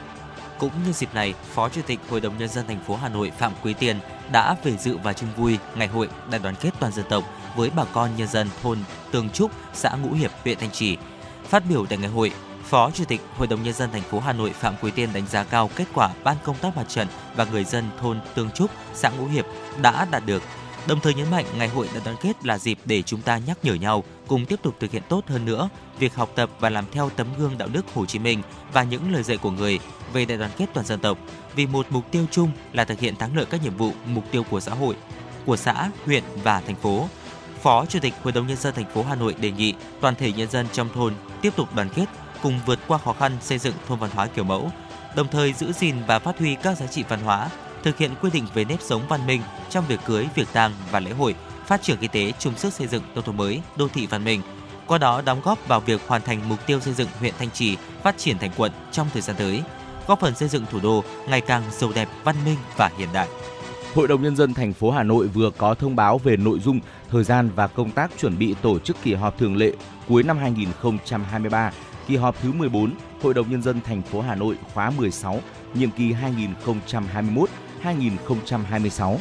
Theo đó, dự kiến kỳ họp được tổ chức từ ngày 4 tháng 12 đến ngày 8 tháng 12 để xem xét thông qua 71 nội dung, cụ thể xem xét 24 báo cáo, gồm 16 báo cáo thường lệ, 5 báo cáo chuyên đề, xem xét 47 nội dung ban hành nghị quyết, gồm 8 nghị quyết thường lệ, 39 nghị quyết chuyên đề, trong đó có 20 nghị quyết cá biệt và 19 nghị quyết quy phạm pháp luật. Kỳ họp dành một ngày để thực hiện hoạt động chất vấn và trả lời chất vấn về tình hình thực hiện nhiệm vụ kinh tế xã hội và những vấn đề dân sinh mà đại biểu Hội đồng Nhân dân thành phố và cử tri quan tâm. Tại hội nghị đối thoại giữa người đứng đầu cấp ủy chính quyền với Mặt trận Tổ quốc, các tổ chức chính trị xã hội và đại diện nhân dân trên địa bàn quận Tây Hồ năm 2023, các đại biểu đã nêu 29 câu hỏi tập trung vào các nhóm vấn đề hỗ trợ người dân được tiếp cận nguồn vốn ưu đãi của nhà nước từ ngân hàng chính sách xã hội để phát triển kinh tế, nâng cao đời sống, giải quyết việc làm cho nhiều lao động, việc bảo đảm mỹ quan đô thị và triển khai công tác phòng cháy chữa cháy trên địa bàn quận. Ghi nhận lắng nghe các ý kiến kiến nghị Bí thư quận ủy, Chủ tịch Hội đồng nhân dân quận Tây Hồ Lê Thị Thu Hằng và Chủ tịch Ủy ban nhân dân quận Tây Hồ Nguyễn Đình Khuyến trân trọng cảm ơn và tiếp thu những ý kiến đóng góp chân thành thẳng thắn với tinh thần trách nhiệm cao của đại diện các tổ chức chính trị xã hội, đại diện các tầng lớp nhân dân. Bí thư quận ủy Lê Thị Thu Hằng đề nghị ngay sau hội nghị đối thoại, Ủy ban nhân dân quận chỉ đạo các phòng ban chuyên môn, Ủy ban nhân dân các phường thực hiện nghiêm những vấn đề đã trao đổi, thống nhất trong buổi đối thoại để giải quyết kịp thời, hiệu quả những kiến nghị chính đáng của nhân dân. Hội đồng Nhân dân quận Cầu Giấy vừa tổ chức phiên giải trình về công tác quản lý nhà nước về hành nghề y, dược tư nhân trên địa bàn quận. Tại phiên giải trình, các đại biểu Hội đồng Nhân dân quận đã yêu cầu Ủy ban Nhân dân quận, Phòng Y tế quận, Ủy ban Nhân dân phường Dịch Vọng giải trình, làm rõ về việc xử lý một số cơ sở hành nghề y, dược tư nhân có địa chỉ hành nghề không đúng với giấy phép hoạt động, thực trạng hành nghề không phép vẫn xảy ra, nhưng công tác kiểm tra của các phường mới chủ yếu dừng ở nhắc nhở, Phó Chủ tịch Ủy ban nhân dân quận Cầu Giấy Trịnh Thị Dung cho biết, Ủy ban nhân dân quận sẽ tăng cường tuyên truyền, thông báo trên loa của phường các cơ sở vi phạm, đặc biệt các cơ sở không phép để nhân dân biết cùng tham gia giám sát chặt chẽ các cơ sở vi phạm, tránh tái diễn vi phạm, kiên quyết đóng cửa 100% cơ sở không phép trên địa bàn, giám sát thường xuyên không để họ tái hoạt động không phép. Và vừa rồi là một số những tin tức đáng quan tâm có trong buổi trưa ngày hôm nay do biên tập viên Nguyễn Oanh thực hiện. Còn ngay bây giờ thì xin được quay trở lại với không gian âm nhạc của FM96.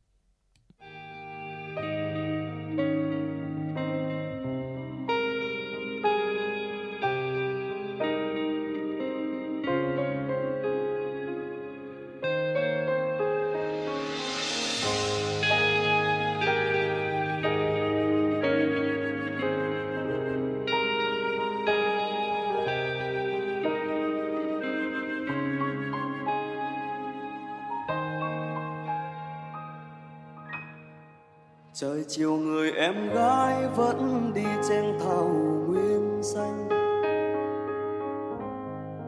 Gùi từng bầu nước mắt tới chàng trai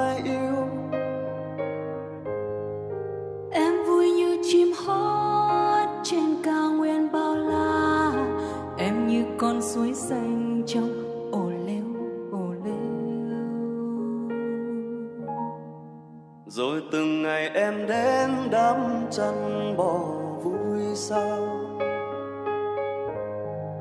Chẳng nào lòng cũng nhớ thương em. Ai cũng chăm lên nương dây chăm sân hưu sân ai. Tiếng sau ai cũng tha thiết, em biết chọn tình yêu ai. Yêu thương ai nhất ai chơi đàn thật hay đây? Ồ lêu ồ lêu. Có chàng trai viết lên đây, lời yêu thương cô gái ấy môi tình như gió như mây. Nhiều năm trôi qua vẫn thấy, giống như bức tranh vẽ bằng dịu êm này thôi có khi trong tiềm thức ngỡ làm mơ để rồi người con gái chót đem lòng yêu anh. Dừng về chiều yên bóng dáng hai người bên nhau. Em đưa anh qua núi, đêm đêm anh nghe em đàn. Năm tháng đi qua êm ấm trong căn nhà nhỏ tranh vênh. Ô lêu đôi khi tình yêu vẫn thế yêu nhau chỉ vì yêu nhau. Ngày cô ấy đi theo nơi phồn hoa chàng trai bơ vơ từ xa trong tim hụt hẫng như mất một thứ gì. Không ai hiểu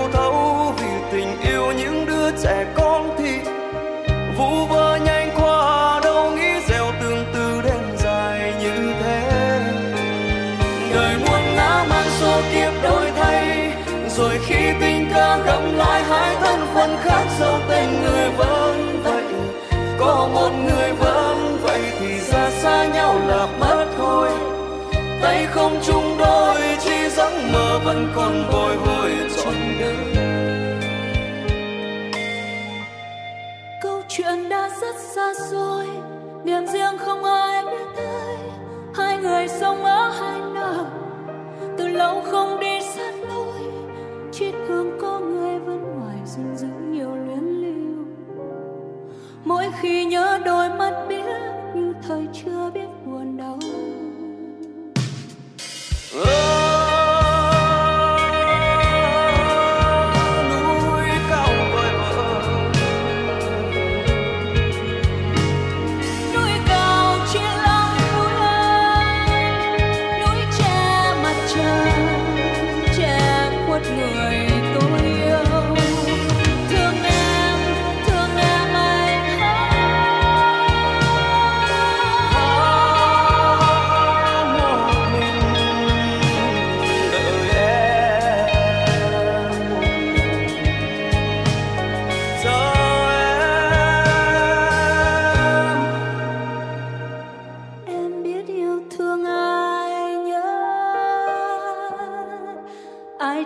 Đàn thật hay đây?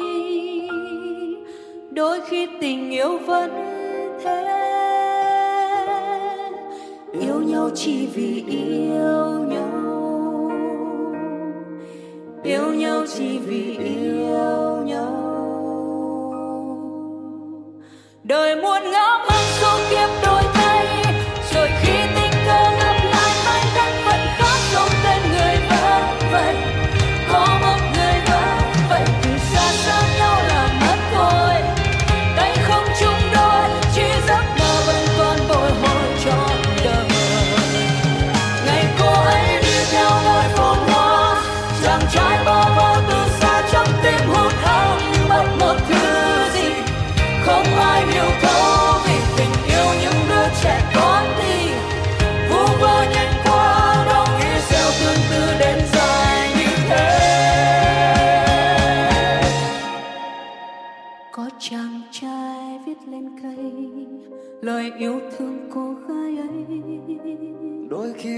yêu vẫn thế yêu nhau chỉ vì yêu nhau. Có chàng trai viết lên cây lời yêu thương cô gái ấy.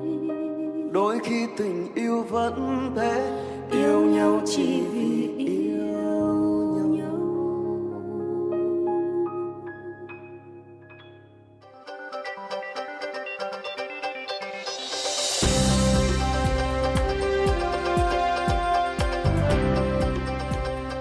bản hùng ca đã ghi tạc vào lịch sử như Tiến quân ca, Trường ca sông Lô, ca ngợi Hồ Chủ tịch Những thiên tình sự bất hủ như Thiên Thai, Trương Trì. hay những tuyển phẩm về mùa thu như Suối mơ, Thu cô liêu, Buồn tàn thu. Cùng sự góp mặt biểu diễn của các nghệ sĩ nổi tiếng. Tất cả sẽ có trong chương trình Dòng thời gian, bài ca đi cùng năm tháng số đặc biệt với chủ đề Suối mơ, kỷ niệm 100 năm ngày sinh của nhạc sĩ Văn Cao.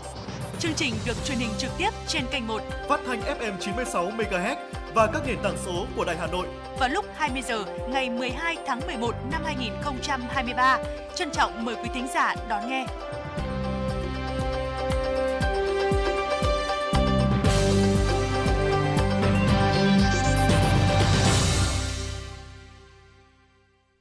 Thính giả đang quay trở lại với chuyển động Hà Nội trưa ngày hôm nay và ngay bây giờ sẽ là tiểu mục hết sức quen thuộc tiểu mục FM96 Travel.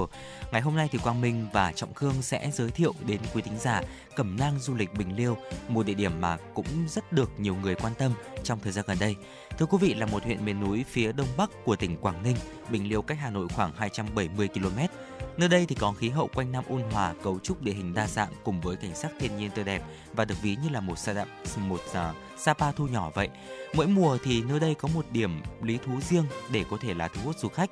Vào mùa xuân thì ờ, khách du lịch sẽ có dịp tham gia những lễ hội đặc sắc như là lễ hội đỉnh Lục Nà, ờ, hội hát xóm cọ, giao duyên, ngày ờ, kiêng gió hay là ngắm phong hương lá đỏ. À, mùa hè thì có thác nước cuồn cuộn trong khi mà dùng bậc thang xanh mướt mất. Mùa thu thì sao ạ? Sẽ có những đồng cỏ lau dọc hai bên đường lên cột mốc cùng với uh, chùa bông uh, thu hút rất là đông du khách. Và mùa đông thì nếu may mắn du khách còn có thể là tận mắt thấy băng giá nữa. Cuối năm là mùa thu hoạch và dịp lễ hội hòa sở cũng như là lễ mừng cơm mới. Dịch vụ lưu trú ở Bình Liêu thì không có nhiều lựa chọn. Ờ, quý vị và các bạn có thể là ở một số homestay bản địa như là A Rào, A Píu, Hoàng Sằn, Sông Móc, giá từ 50.000 đồng một đêm với hình thức ngủ phòng tập thể hoặc các nhà nghỉ bình dân từ khoảng 200.000 đồng đến 400.000 đồng một đêm.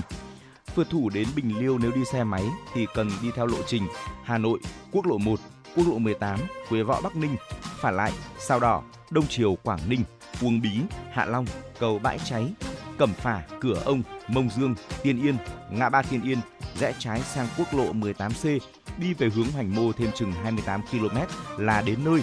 Nếu mà quý vị và các bạn đi bằng ô tô thì theo hướng cao tốc Hà Nội, Hải Phòng, Hạ Long, Vân Đồn đi tiếp theo hướng quốc lộ 18 và 18C là đến nơi. À, có lẽ là quý vị nên đi ô tô riêng hoặc xe khách ờ, đến Bình Liêu với giá khoảng 180.000 đồng một lượt rồi thuê xe máy với giá là 200.000 đồng một ngày để đảm bảo sức khỏe và di chuyển thuận lợi nhé. Dạ vâng ạ, tiếp theo đó chính là về cột mốc biên giới ạ. Cung đường tuần tra biên giới phía tây Bình Liêu sẽ mê hoặc các phượt thủ nằm trên độ cao là 700m so với mực nước biển. Đường không quá lắt léo, khó đi mà còn băng qua núi non trùng điệp nữa. Những cánh đồng thơ mộng để bạn có thể là chiêm ngưỡng phong cảnh nên thơ là vùng biên giới có gần 50 km đường biên giáp với Trung Quốc nên là ở Bình Liêu bạn nên thuê xe máy hoặc là đi bộ men theo đường mòn, đồi núi để có thể là chinh phục các cột mốc biên giới Việt Nam Trung Quốc. Bốn cột mốc chính không nên bỏ qua gồm cột mốc uh, 1300, 1302, 1305 và 1327 thưa quý vị. Sau một khoảng uh, một tiếng chạy từ thị trấn Bình Liêu về hướng Hoành Mô trên quốc lộ 18C, rẽ phải vào bản Ngàn Chuồng rồi rẽ trái theo hướng mốc 61 chừng 8 km là đến mốc 1300 và 1302. Tiếp đó là hành trình chinh phục mốc 1305, cột mốc nằm ở đỉnh núi cao nhất ở huyện Bình Liêu. Từ cột mốc 1302 chạy tiếp 9 km nữa thì sẽ đến con đường mòn nằm giữa núi mang biệt danh là Sống lưng khủng long đấy ạ. Và vào bất cứ thời điểm nào trong ngày thì đi trên sống lưng khủng long gặp cỏ tranh, bạn cũng sẽ được phóng tầm mắt, ngắm nhìn cảnh sắc thiên nhiên tuyệt diệu và cảm nhận mình thật là nhỏ bé giữa đất trời bao la. Và khi mà trekking băng qua nơi này trong ít nhất là 2 tiếng nếu thời tiết tốt, bạn sẽ đến cột mốc 1305. Và với à, cột mốc 1327 thuộc bản Phạt Chỉ, xã Đồng Văn, bạn có thể là hỏi bộ đội biên phòng để nắm rõ lộ trình hơn. Và trên đường đến cột mốc 1327, bạn sẽ đi qua thêm nhiều cột mốc khác đấy ạ. Tiếp theo nữa thì chúng ta khi mà đến đây thì nên chinh phục đỉnh Cao Xiêm. Ừ. Đỉnh Cao Xiêm còn gọi là đỉnh Khao Khoang hoặc là Cột Cờ là điểm du lịch thuộc địa bàn huyện vùng biên Bình Liêu, tỉnh Quảng Ninh. Với độ cao 1.429m so với mực nước biển, Cao Xiêm còn được mệnh danh là nóc nhà của tỉnh Quảng Ninh. Cung đường từ chân núi lên đỉnh Cao Xiêm dài khoảng hơn 7 km nên có thể kết hợp vừa leo núi vừa cắm trại dã ngoại trong ngày. Đường đi chủ yếu là lối mòn men theo sườn núi với nhiều núi đá mấp mô và băng qua những đồi cỏ bao la.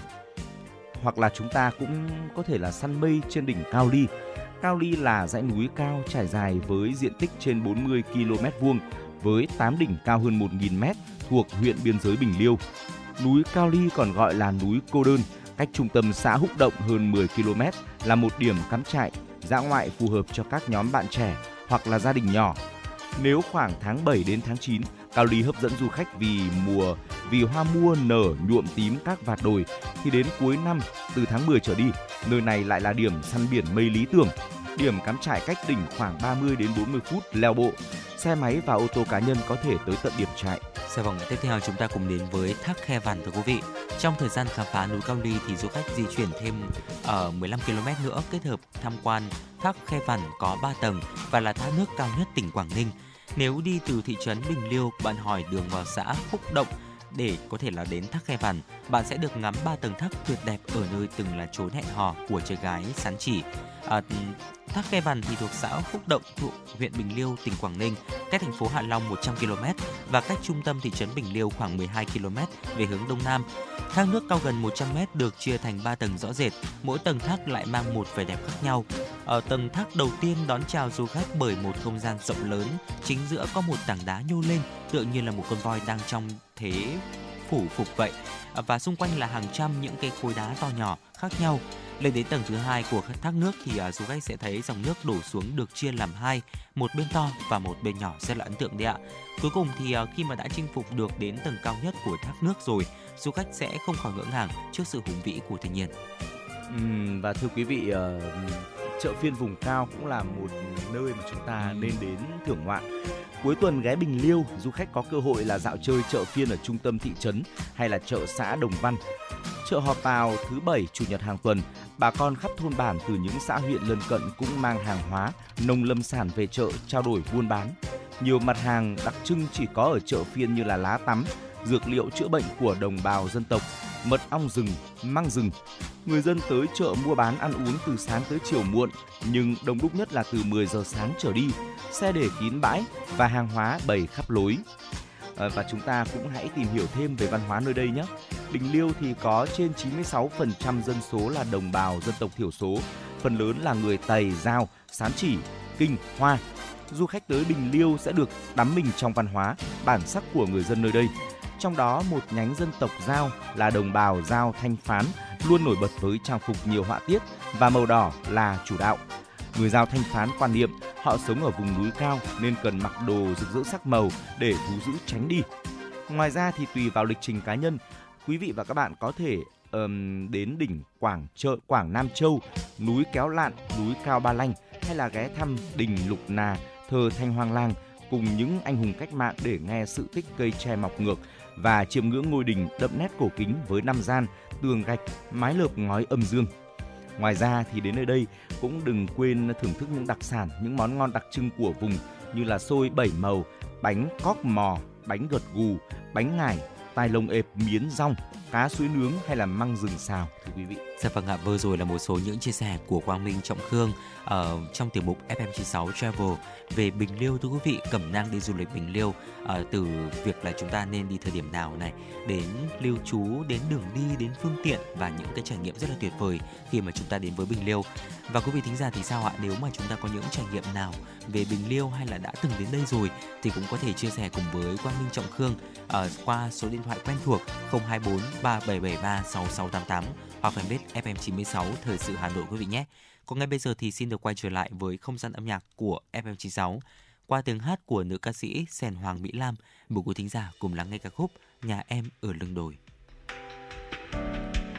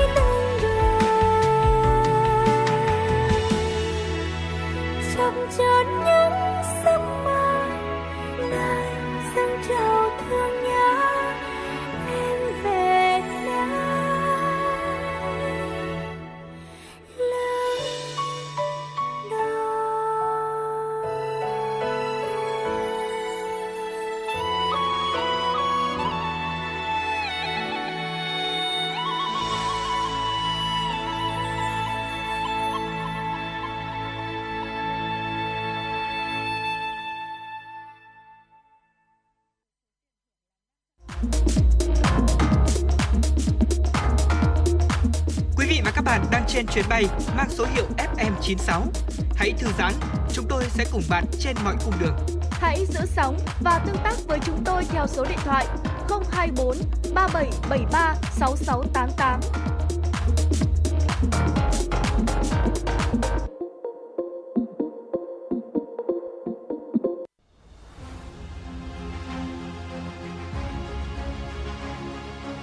Nhìn ra thế giới nhìn ra thế giới.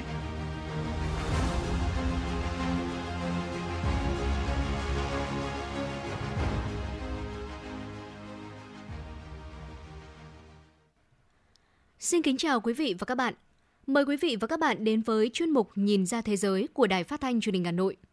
Các bạn thân mến, qua hai phần của hồ sơ chiến tranh Ukraine mà chúng tôi đã trình bày ở những số trước, chúng ta đã phần nào hình dung ra chiến sự giữa Nga và Ukraine – phần chìm của tảng băng, cuộc chiến giữa Nga và phương Tây đã âm thầm diễn ra rất lâu trước khi súng nổ trên đất Ukraine vào ngày 24 tháng 2 năm 2022. Trong cuộc chiến đó, người Nga đã toan tính thận trọng và chủ động tấn công để tránh bị rơi vào bẫy của các cuộc cách mạng màu mà Mỹ và phương Tây từng thúc đẩy tại các quốc gia thuộc Liên bang Xô Viết cũ. Một nhìn ra thế giới ngày hôm nay sẽ trả lời câu hỏi – người Nga đã chuẩn bị và chủ động tham gia vào cuộc chiến này như thế nào? Mời quý vị và các bạn cùng nghe tiếp bài viết của tác giả Thái Bảo Anh. Người Nga chắc chắn đã xác định rất rõ ràng rằng cuộc chiến sắp tới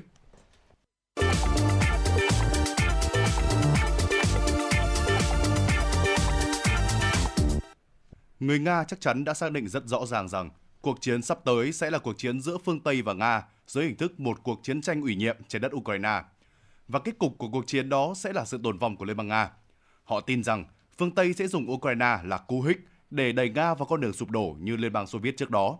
Do đó, họ đã hành động và phát súng đầu tiên của cuộc chiến không phải là một quả tên lửa hành trình bắn vào đất Ukraine vào tháng 2 năm 2022, mà thực ra nó đã diễn ra âm thầm từ rất lâu trước đó.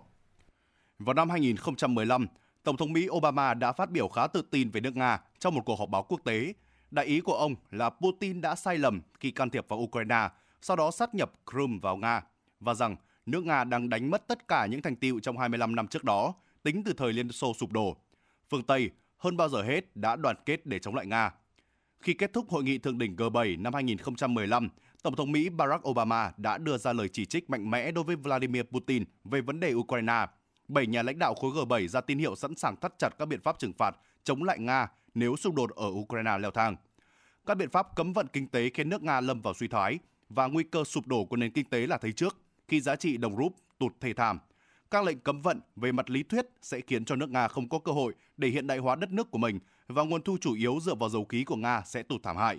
Cuộc sống của những người dân Nga sẽ bị ảnh hưởng khủng khiếp bởi quyết định được cho là liều lĩnh của Putin và giới tinh hoa Nga. Vào thời điểm đó, Putin không bình luận về những gì mà Obama nói. Tuy nhiên, Mỹ và phương Tây sẽ không thể hiểu được những toan tính và biện pháp tự vệ của người Nga. Phương Tây nhìn nhận rằng nền kinh tế của Nga vào năm 2014 rất phiến diện và hoàn toàn phụ thuộc vào việc xuất khẩu năng lượng. Thậm chí nền nông nghiệp Nga không thể cung cấp đủ cho nhu cầu cơ bản của người dân và họ phải nhập lương thực thực phẩm của phương Tây bằng ngoại tệ thu được từ việc bán năng lượng. Nếu giá dầu tụt xuống tới mức nhất định thì ngân sách của Nga sẽ bị thâm hụt và nếu như việc đó kéo dài, Nga sẽ lâm vào một cuộc khủng hoảng.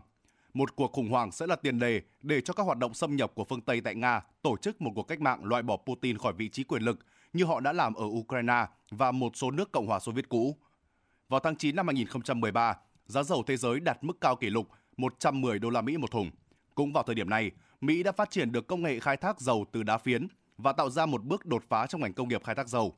Mỹ rất tự tin vào dầu đá phiến và coi đó là một thứ vũ khí chiến lược để triệt hạ nền kinh tế Nga vốn được cho là đang phụ thuộc vào nguồn thu từ dầu mỏ. Trên thực tế, Mỹ đã sử dụng vũ khí này để đánh tụt giá dầu thế giới nhằm làm suy yếu nền kinh tế của Nga. Sản lượng dầu đá phiến đã khiến cho giá dầu mỏ tụt từ mức 110 đô la Mỹ một thùng năm 2013 xuống còn 43 đô la Mỹ một thùng vào tháng 3 năm 2015 và tới mức 28 đô la Mỹ một thùng vào tháng 2 năm 2016. Cùng với hàng loạt các biện pháp cấm vận, việc giá dầu giảm gần 6 lần đã khiến cho ngân sách của chính phủ Nga bị âm. Lúc này, phương Tây tin rằng chỉ là vấn đề thời gian cho tới thời điểm dự trữ ngoại hối của Nga cạn kiệt và nước Nga hoặc sẽ phải từ bỏ Crimea và vùng Donbass hoặc cách mạng sẽ xảy ra. Thế nhưng một điều bất ngờ là người Nga đã không chỉ nhận diện được ý đồ của Mỹ và phương Tây, mà còn có các biện pháp kháng cự dựa trên chính sự tự tin về khả năng chi phối giá dầu thế giới bằng công nghệ dầu đá phiến của Mỹ. Nga đã chủ động bắt tay với các nước sản xuất dầu thuộc khối OPEC trái với dự đoán của phương Tây để đẩy giá dầu xuống thấp hơn nữa bằng cách không ngừng tăng sản lượng khai thác.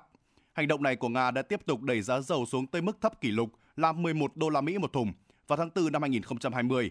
Đây là đòn quyết định hạ gục ngành khai thác dầu đá phiến của Mỹ. Ngành này đã liên tục chịu lỗ kể từ năm 2015 sau khi giá dầu xuống tới mức 40 đô la Mỹ một thùng.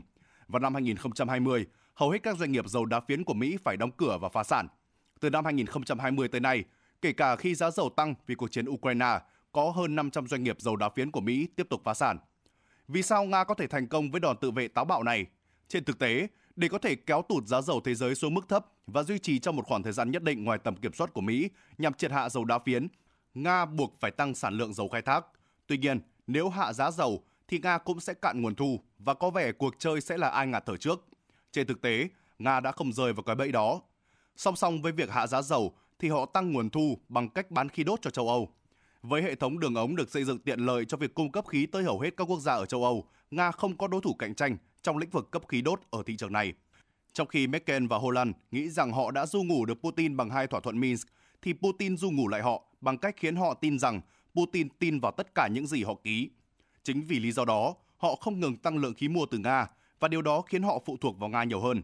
Chính trong thời kỳ này thì đường ống dẫn khí Nord Stream 2 được bắt đầu xây dựng vì đường ống Nord Stream 1 đã bị khai thác hết công suất.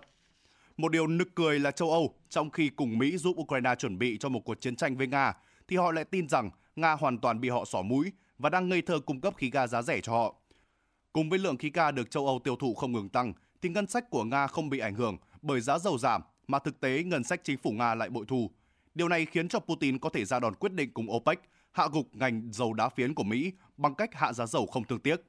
Nói một cách ngắn gọn là Putin đã dùng tiền của châu Âu để ra đòn triệt hạ vũ khí dầu đá phiến của Mỹ. Việc châu Âu phụ thuộc vào khí đốt giá rẻ của Nga cũng sẽ khiến họ trả giá sau này khi cuộc chiến Ukraine nổ ra. Chính sự triệt hạ ngành dầu đá phiến của Mỹ, đồng thời buộc châu Âu phụ thuộc vào khí đốt giá rẻ của Nga đã khiến cho Mỹ và châu Âu phải viện đến các biện pháp phi thị trường là cấm nhập khẩu dầu và tiến dần tới cấm nhập khí đốt của Nga khi cuộc chiến Ukraine xảy ra. Tuy nhiên, những biện pháp phi thị trường này thể hiện rõ là nó gây hậu quả nặng nề cho các nước nhập khẩu dầu và khí của Nga hơn là cho Nga. Trong giai đoạn từ 2014 tới 2022, các biện pháp cấm vận của phương Tây chủ yếu nhằm vào các mặt hàng tiêu dùng và các dịch vụ cao cấp như tài chính, ngân hàng. Họ cho rằng vì nền sản xuất và dịch vụ cao cấp của Nga yếu kém, nên khi cấm vận các ngành này, cuộc sống của người Nga sẽ bị ảnh hưởng ngay lập tức. Việc biến mất các sản phẩm lương thực từ phương Tây như bơ, sữa từ Hà Lan, rượu vang từ Pháp và các thiết bị điện tử cao cấp sẽ khiến cho người Nga thấy rằng chất lượng cuộc sống của họ đi xuống. Các biện pháp cấm vận đối với dịch vụ cao cấp như tài chính ngân hàng sẽ khiến người dân, đặc biệt là tầng lớp giàu và trung lưu, sẽ bất mãn với chính quyền. Để đối phó lại, người Nga phát triển các ngành công nghiệp thay thế nhập khẩu và dồn nỗ lực vào các ngành xuất khẩu có ý nghĩa quan trọng mà phương Tây không nhận ra. Trong suốt 8 năm quân đội Ukraine nã pháo vào hai nước Cộng hòa ly khai vùng Donbass, khi mà con em chúng ta thì đi học, còn con em của họ thì phải ngồi dưới hầm, như lời Tổng thống Ukraine Poroshenko nói, thì nền nông nghiệp Nga đã tiến bộ nhảy vọt. Từ chỗ là một quốc gia nhập khẩu lương thực, một truyền thống kéo dài từ thời Liên Xô, nước Nga trở thành nước xuất khẩu hàng đầu thế giới về lúa mạch, thịt heo và nhiều mặt hàng khác. Toàn bộ lương thực của Nga được sản xuất trong nước, và điều này khiến cho cuộc sống của người dân không bị ảnh hưởng khi cuộc chiến với Ukraine xảy ra. Đặc biệt hơn, tận dụng lợi thế nguồn năng lượng giá rẻ, nước Nga đã trở thành nước xuất khẩu các mặt hàng nghe tiếng thì không ấn tượng, nhưng thực ra có ý nghĩa sống còn với nền kinh tế, đó là ngành phân bón. Chỉ khi cuộc chiến xảy ra và các biện pháp cấm vận triệt để được phương Tây tuyên bố, thì người ta mới phát hiện ra là nạn đói ở nhiều nơi sẽ xảy ra ngay trong năm 2022 nếu không có lúa mì của Nga và sẽ xảy ra ở nhiều nơi khác nữa trong những năm tới nếu không có phân bón do Nga sản xuất. Tương tự như thế, khi cuộc chiến nổ ra, bất chấp những cảnh báo từ cựu Tổng thống Nga Medvedev, châu Âu tin rằng họ có đủ tiền để mua khí hóa lỏng từ Mỹ, dù giá cao, để đảm bảo nhu cầu sưởi của người dân qua mùa đông. Thế nhưng, khi tất cả các kho dự trữ đã đầy và họ không còn phải lo cho việc sưởi ấm nữa, thì họ phát hiện ra rằng người Nga không có ý định từ bỏ mục đích của mình và họ đã chuyển sang một mô hình chiến tranh lâu dài. Lúc này thì vấn đề với châu Âu không phải là làm thế nào để cai nghiện khí đốt Nga, mà là cai nghiện khí đốt giá rẻ của Nga. Nếu vấn đề chỉ là thay thế khí đốt Nga, thì châu Âu có thể kiếm nguồn thay thế bằng khí hoa lỏng trong thời gian trước mắt từ Mỹ và nguồn năng lượng mặt trời, gió về lâu dài. Tuy nhiên, khi vấn đề là khí đốt giá rẻ, thì họ không thể tìm được nguồn năng lượng nào rẻ hơn nguồn khí đốt của Nga trong thời gian trước mắt lẫn lâu dài. Họ phát hiện ra rằng các ngành công nghiệp của họ hiện tại tuy mất dần thị phần thế giới vào tay Trung Quốc, nhưng vẫn còn cầm cự được ở châu Âu vì giá thành của họ còn cạnh tranh ở mức nào đó được với hàng Trung Quốc. Tuy nhiên, nếu không còn nguồn khí đốt giá rẻ của Nga, giá thành của tất cả các ngành sử dụng nhiều năng lượng sẽ tăng tới mức không thể cạnh tranh với Trung Quốc. Mà các ngành công nghiệp này nguy hiểm hơn lại là đầu vào của nhiều ngành công nghiệp khác. Ví dụ như công nghiệp hóa chất cơ bản, các ngành luyện kim, phân bón. Nếu các ngành này phá sản hoặc bị Trung Quốc thâu tóm, thì các ngành khác là đầu ra của các ngành này sớm hay muộn cũng chịu chung số phận. Để đối phó với việc nguồn xuất khẩu khí đốt sang châu Âu giảm, người Nga đã xây dựng hệ thống cung cấp khí đốt tới Trung Quốc, quốc gia có nền công nghiệp có tốc độ tăng trưởng nhanh nhất trên thế giới. Nền công nghiệp Trung Quốc được hưởng lợi từ khối lượng khí lớn, ổn định và giá rẻ trong cuộc cạnh tranh với châu Âu sẽ như hổ mọc thêm cánh, trong khi châu Âu như một con hổ không cánh mà lại mất chân. Cần lưu ý ở đây là dù Nga bán khí cho Trung Quốc với giá rẻ, nhưng việc rẻ ở đây là so với thị trường. Với cuộc chiến ở Ukraine ngày càng khốc liệt và các hãng khí hóa lỏng Mỹ bán khí hóa lỏng cho châu Âu cao gấp 3 đến 4 lần giá ở Mỹ đã khiến cho mặt bằng giá khí tăng cao. Điều này dẫn tới giá bán khí của Nga lại cao hơn giá bán cho châu Âu lúc chưa chiến tranh. Điều này tạo ra một nghịch cảnh là Ukraine bị tàn phá và quân đội bị tiêu hao vì chiến tranh. Châu Âu dốc hầu bao để trả tiền cho năng lượng tăng giá và tiền đó rơi vào túi các nhà sản xuất khí hóa lỏng của Mỹ, giúp Nga thu thêm tiền từ Trung Quốc và giúp Trung Quốc có lợi thế cạnh tranh hơn trong sản xuất so với châu Âu. Và cuộc chiến càng kéo dài thì xu thế này càng tiếp tục, trừ khi Mỹ bán khí hóa lỏng cho châu Âu với giá thấp. Người Nga đã dùng tiền mà châu Âu mua khí đốt từ Nga để triệt hại ngành dầu đá phiến của Mỹ, dùng tiền mà Trung Quốc mua khí đốt để nuôi cuộc chiến tại Ukraine, đồng thời dùng khả năng cạnh tranh của hàng Trung Quốc để kìm hãm nền công nghiệp châu Âu. Putin là một võ sĩ judo giỏi và có vẻ như các chính sách của ông có dùng triết lý của các đòn thế judo, sử dụng chính sức nặng của đối thủ để gây ra thương tích cho đối thủ sau khi khóa thế và quật họ ngã xuống. Ngoài những hành động đáp trả mạnh mẽ để ứng phó với cuộc chiến tranh kinh tế và bao vây cấm vận từ phía Mỹ và phương Tây, Nga còn thực hiện hàng loạt các chính sách đối nội và đối ngoại hiệu quả để chuẩn bị cho một cuộc chiến tranh thực thụ sẽ diễn ra trong tương lai. Vậy những chính sách này là gì? Kính mời quý vị và các bạn đón nghe tiếp phần 4 loạt bài Hồ sơ chiến tranh Ukraine của tác giả Thái Bảo Anh trong mục nhìn ra thế giới của Đài Phát thanh Truyền hình Hà Nội. Cảm ơn quý vị và các bạn đã đồng hành cùng với chúng tôi. Xin kính chào và hẹn gặp lại.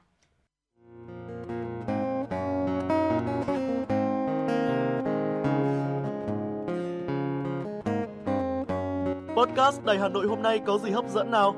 Đầu tiên là chương trình Hà Nội tin mỗi chiều, lên sóng lúc 18 giờ chiều hàng ngày. Những dòng tin tức nóng hổi, những vấn đề đang được dư luận quan tâm sẽ được bình luận dưới góc nhìn của biên tập viên Đài Hà Nội cùng với sự đồng hành của các chuyên gia và cố vấn. Chưa hết, podcast Đài Hà Nội hôm nay còn có một chương trình khá ấn tượng mang tính chất đời sống giải trí mang tên Lưu Hương Blog Chiều. Lên sóng lúc 18 giờ 15 phút hàng ngày, biên tập viên Lưu Hương sẽ chia sẻ cùng quý vị và các bạn những câu chuyện nhỏ nhưng mang đầy ý nghĩa từ đời sống, những dòng tự sự và đặc biệt có cả những ca khúc do chính biên tập viên Lưu Hương thể hiện cùng với guitar. Bên cạnh đó, còn có chương trình Đọc truyện đêm khuya. Lên sóng lúc 22 giờ hàng ngày, những tác phẩm hay trong chương trình Đọc truyện đêm khuya sẽ là người bạn đồng hành cùng bạn đi qua những đêm dài. Phát hành trên 5 nền tảng app Hà Nội On, web Hà Nội Online.vn, Apple Podcast, Spotify, Google Podcast. Mời quý vị và các bạn đón nghe.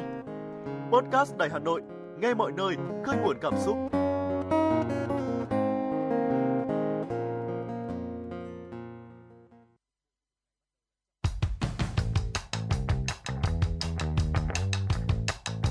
Bản tin giao thông Hà Nội, một bản tin chuyên biệt về giao thông những vấn đề dân sinh bức xúc liên quan đến công tác tổ chức giao thông, trật tự an toàn giao thông, tình hình giao thông tại các nút giao thông trọng điểm trên địa bàn thành phố sẽ được các phóng viên Đài Hà Nội cập nhật liên tục, nhanh chóng, chính xác từ hiện trường một cách chân thực.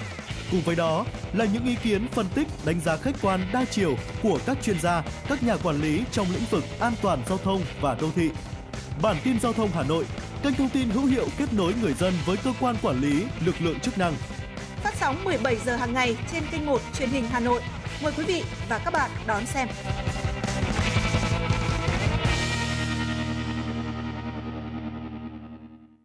Quý thính giả đang quay trở lại với truyền động Hà Nội trưa và ngay bây giờ sẽ là những tin tức đáng quan tâm.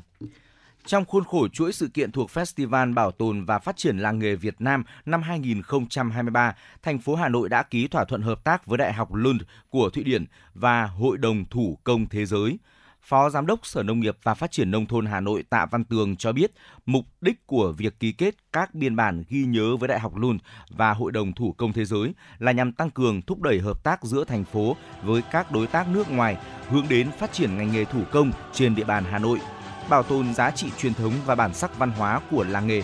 Hà Nội cũng mong muốn mở rộng quan hệ hợp tác, giao lưu, chia sẻ kinh nghiệm trong tư vấn về bảo tồn và phát triển nghề thủ công cũng như các hoạt động liên quan đến thiết kế để phát triển bền vững các làng nghề trên địa bàn thành phố. Hội nghị toàn quốc biểu dương người cao tuổi tiêu biểu làm kinh tế giỏi lần thứ tư giai đoạn 2018-2030 diễn ra vào ngày 16 tháng 11 tới tại Hà Nội với hơn 600 đại biểu là người cao tuổi tiêu biểu làm kinh tế giỏi.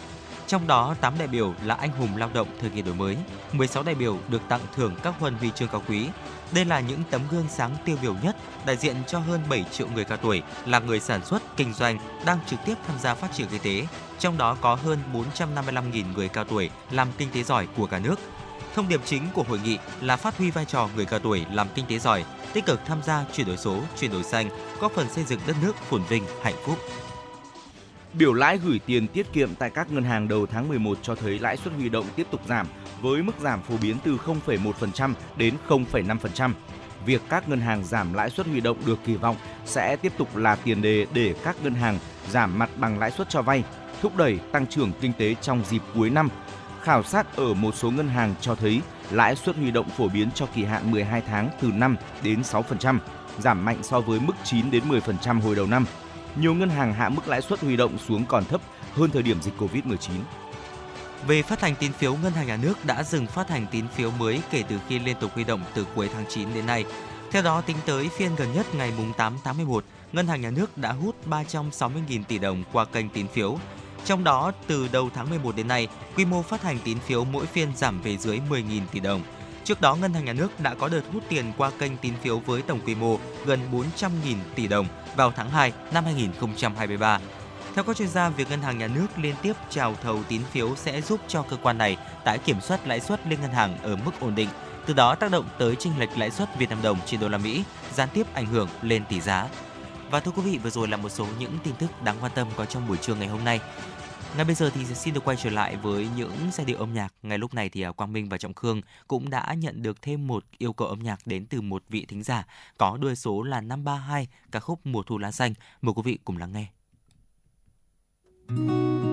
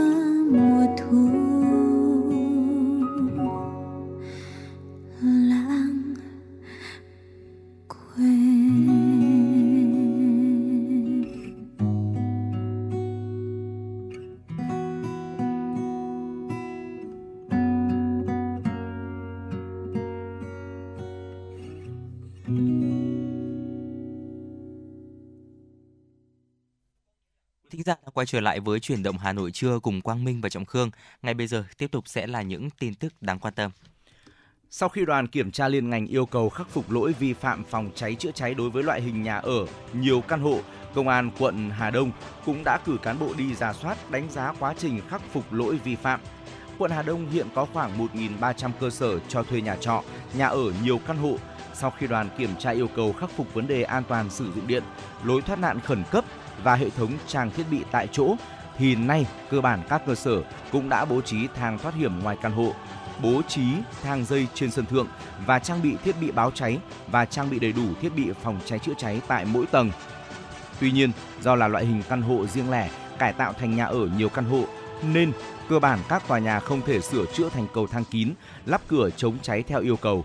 Qua quá trình kiểm tra, cán bộ cảnh sát phòng cháy chữa cháy và cứu nạn, cứu hộ, công an quận Hà Đông cũng đã tập trung hướng dẫn cho các cư dân tòa nhà nhiều căn hộ cách đảm bảo an toàn phòng cháy chữa cháy và hướng dẫn lối thoát hiểm khẩn cấp tại tòa nhà để người dân chủ động phương án thoát hiểm khi có tình huống cháy xảy ra.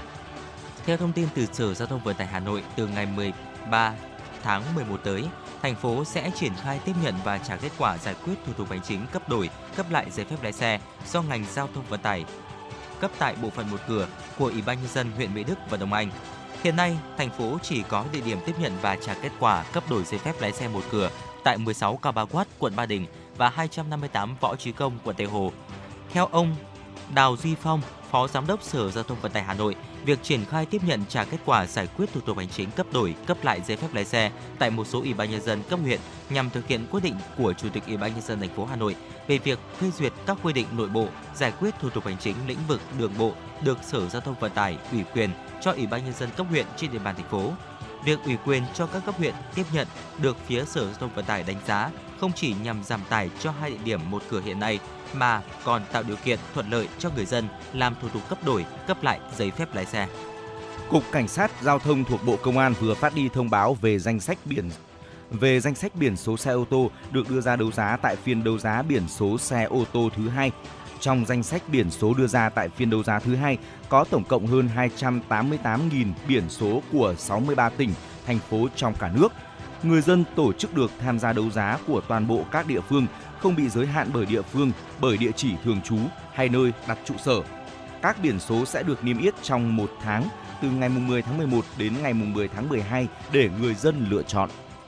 Thưa quý vị và vừa rồi là một số những tin tức đáng quan tâm có trong buổi trưa ngày hôm nay và những tin tức à, vừa rồi thì cũng đã khép lại chuyển động Hà Nội trưa, khép lại hai tiếng trực tiếp của chúng tôi.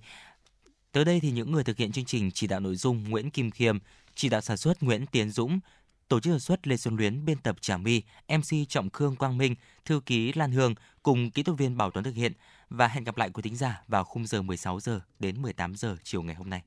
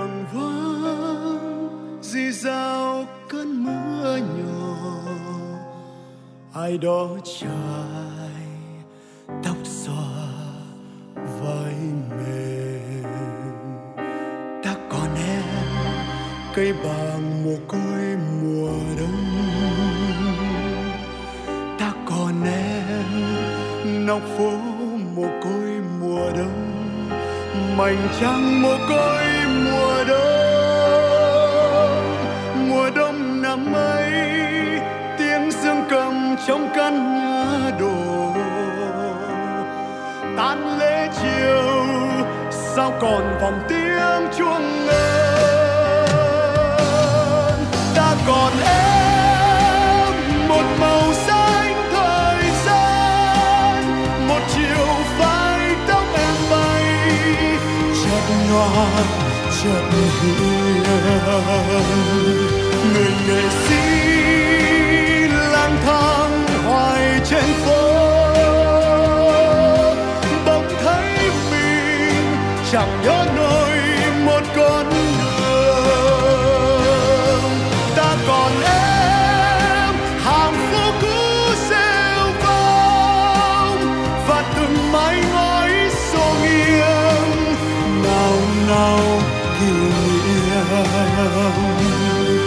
chiều hồ tây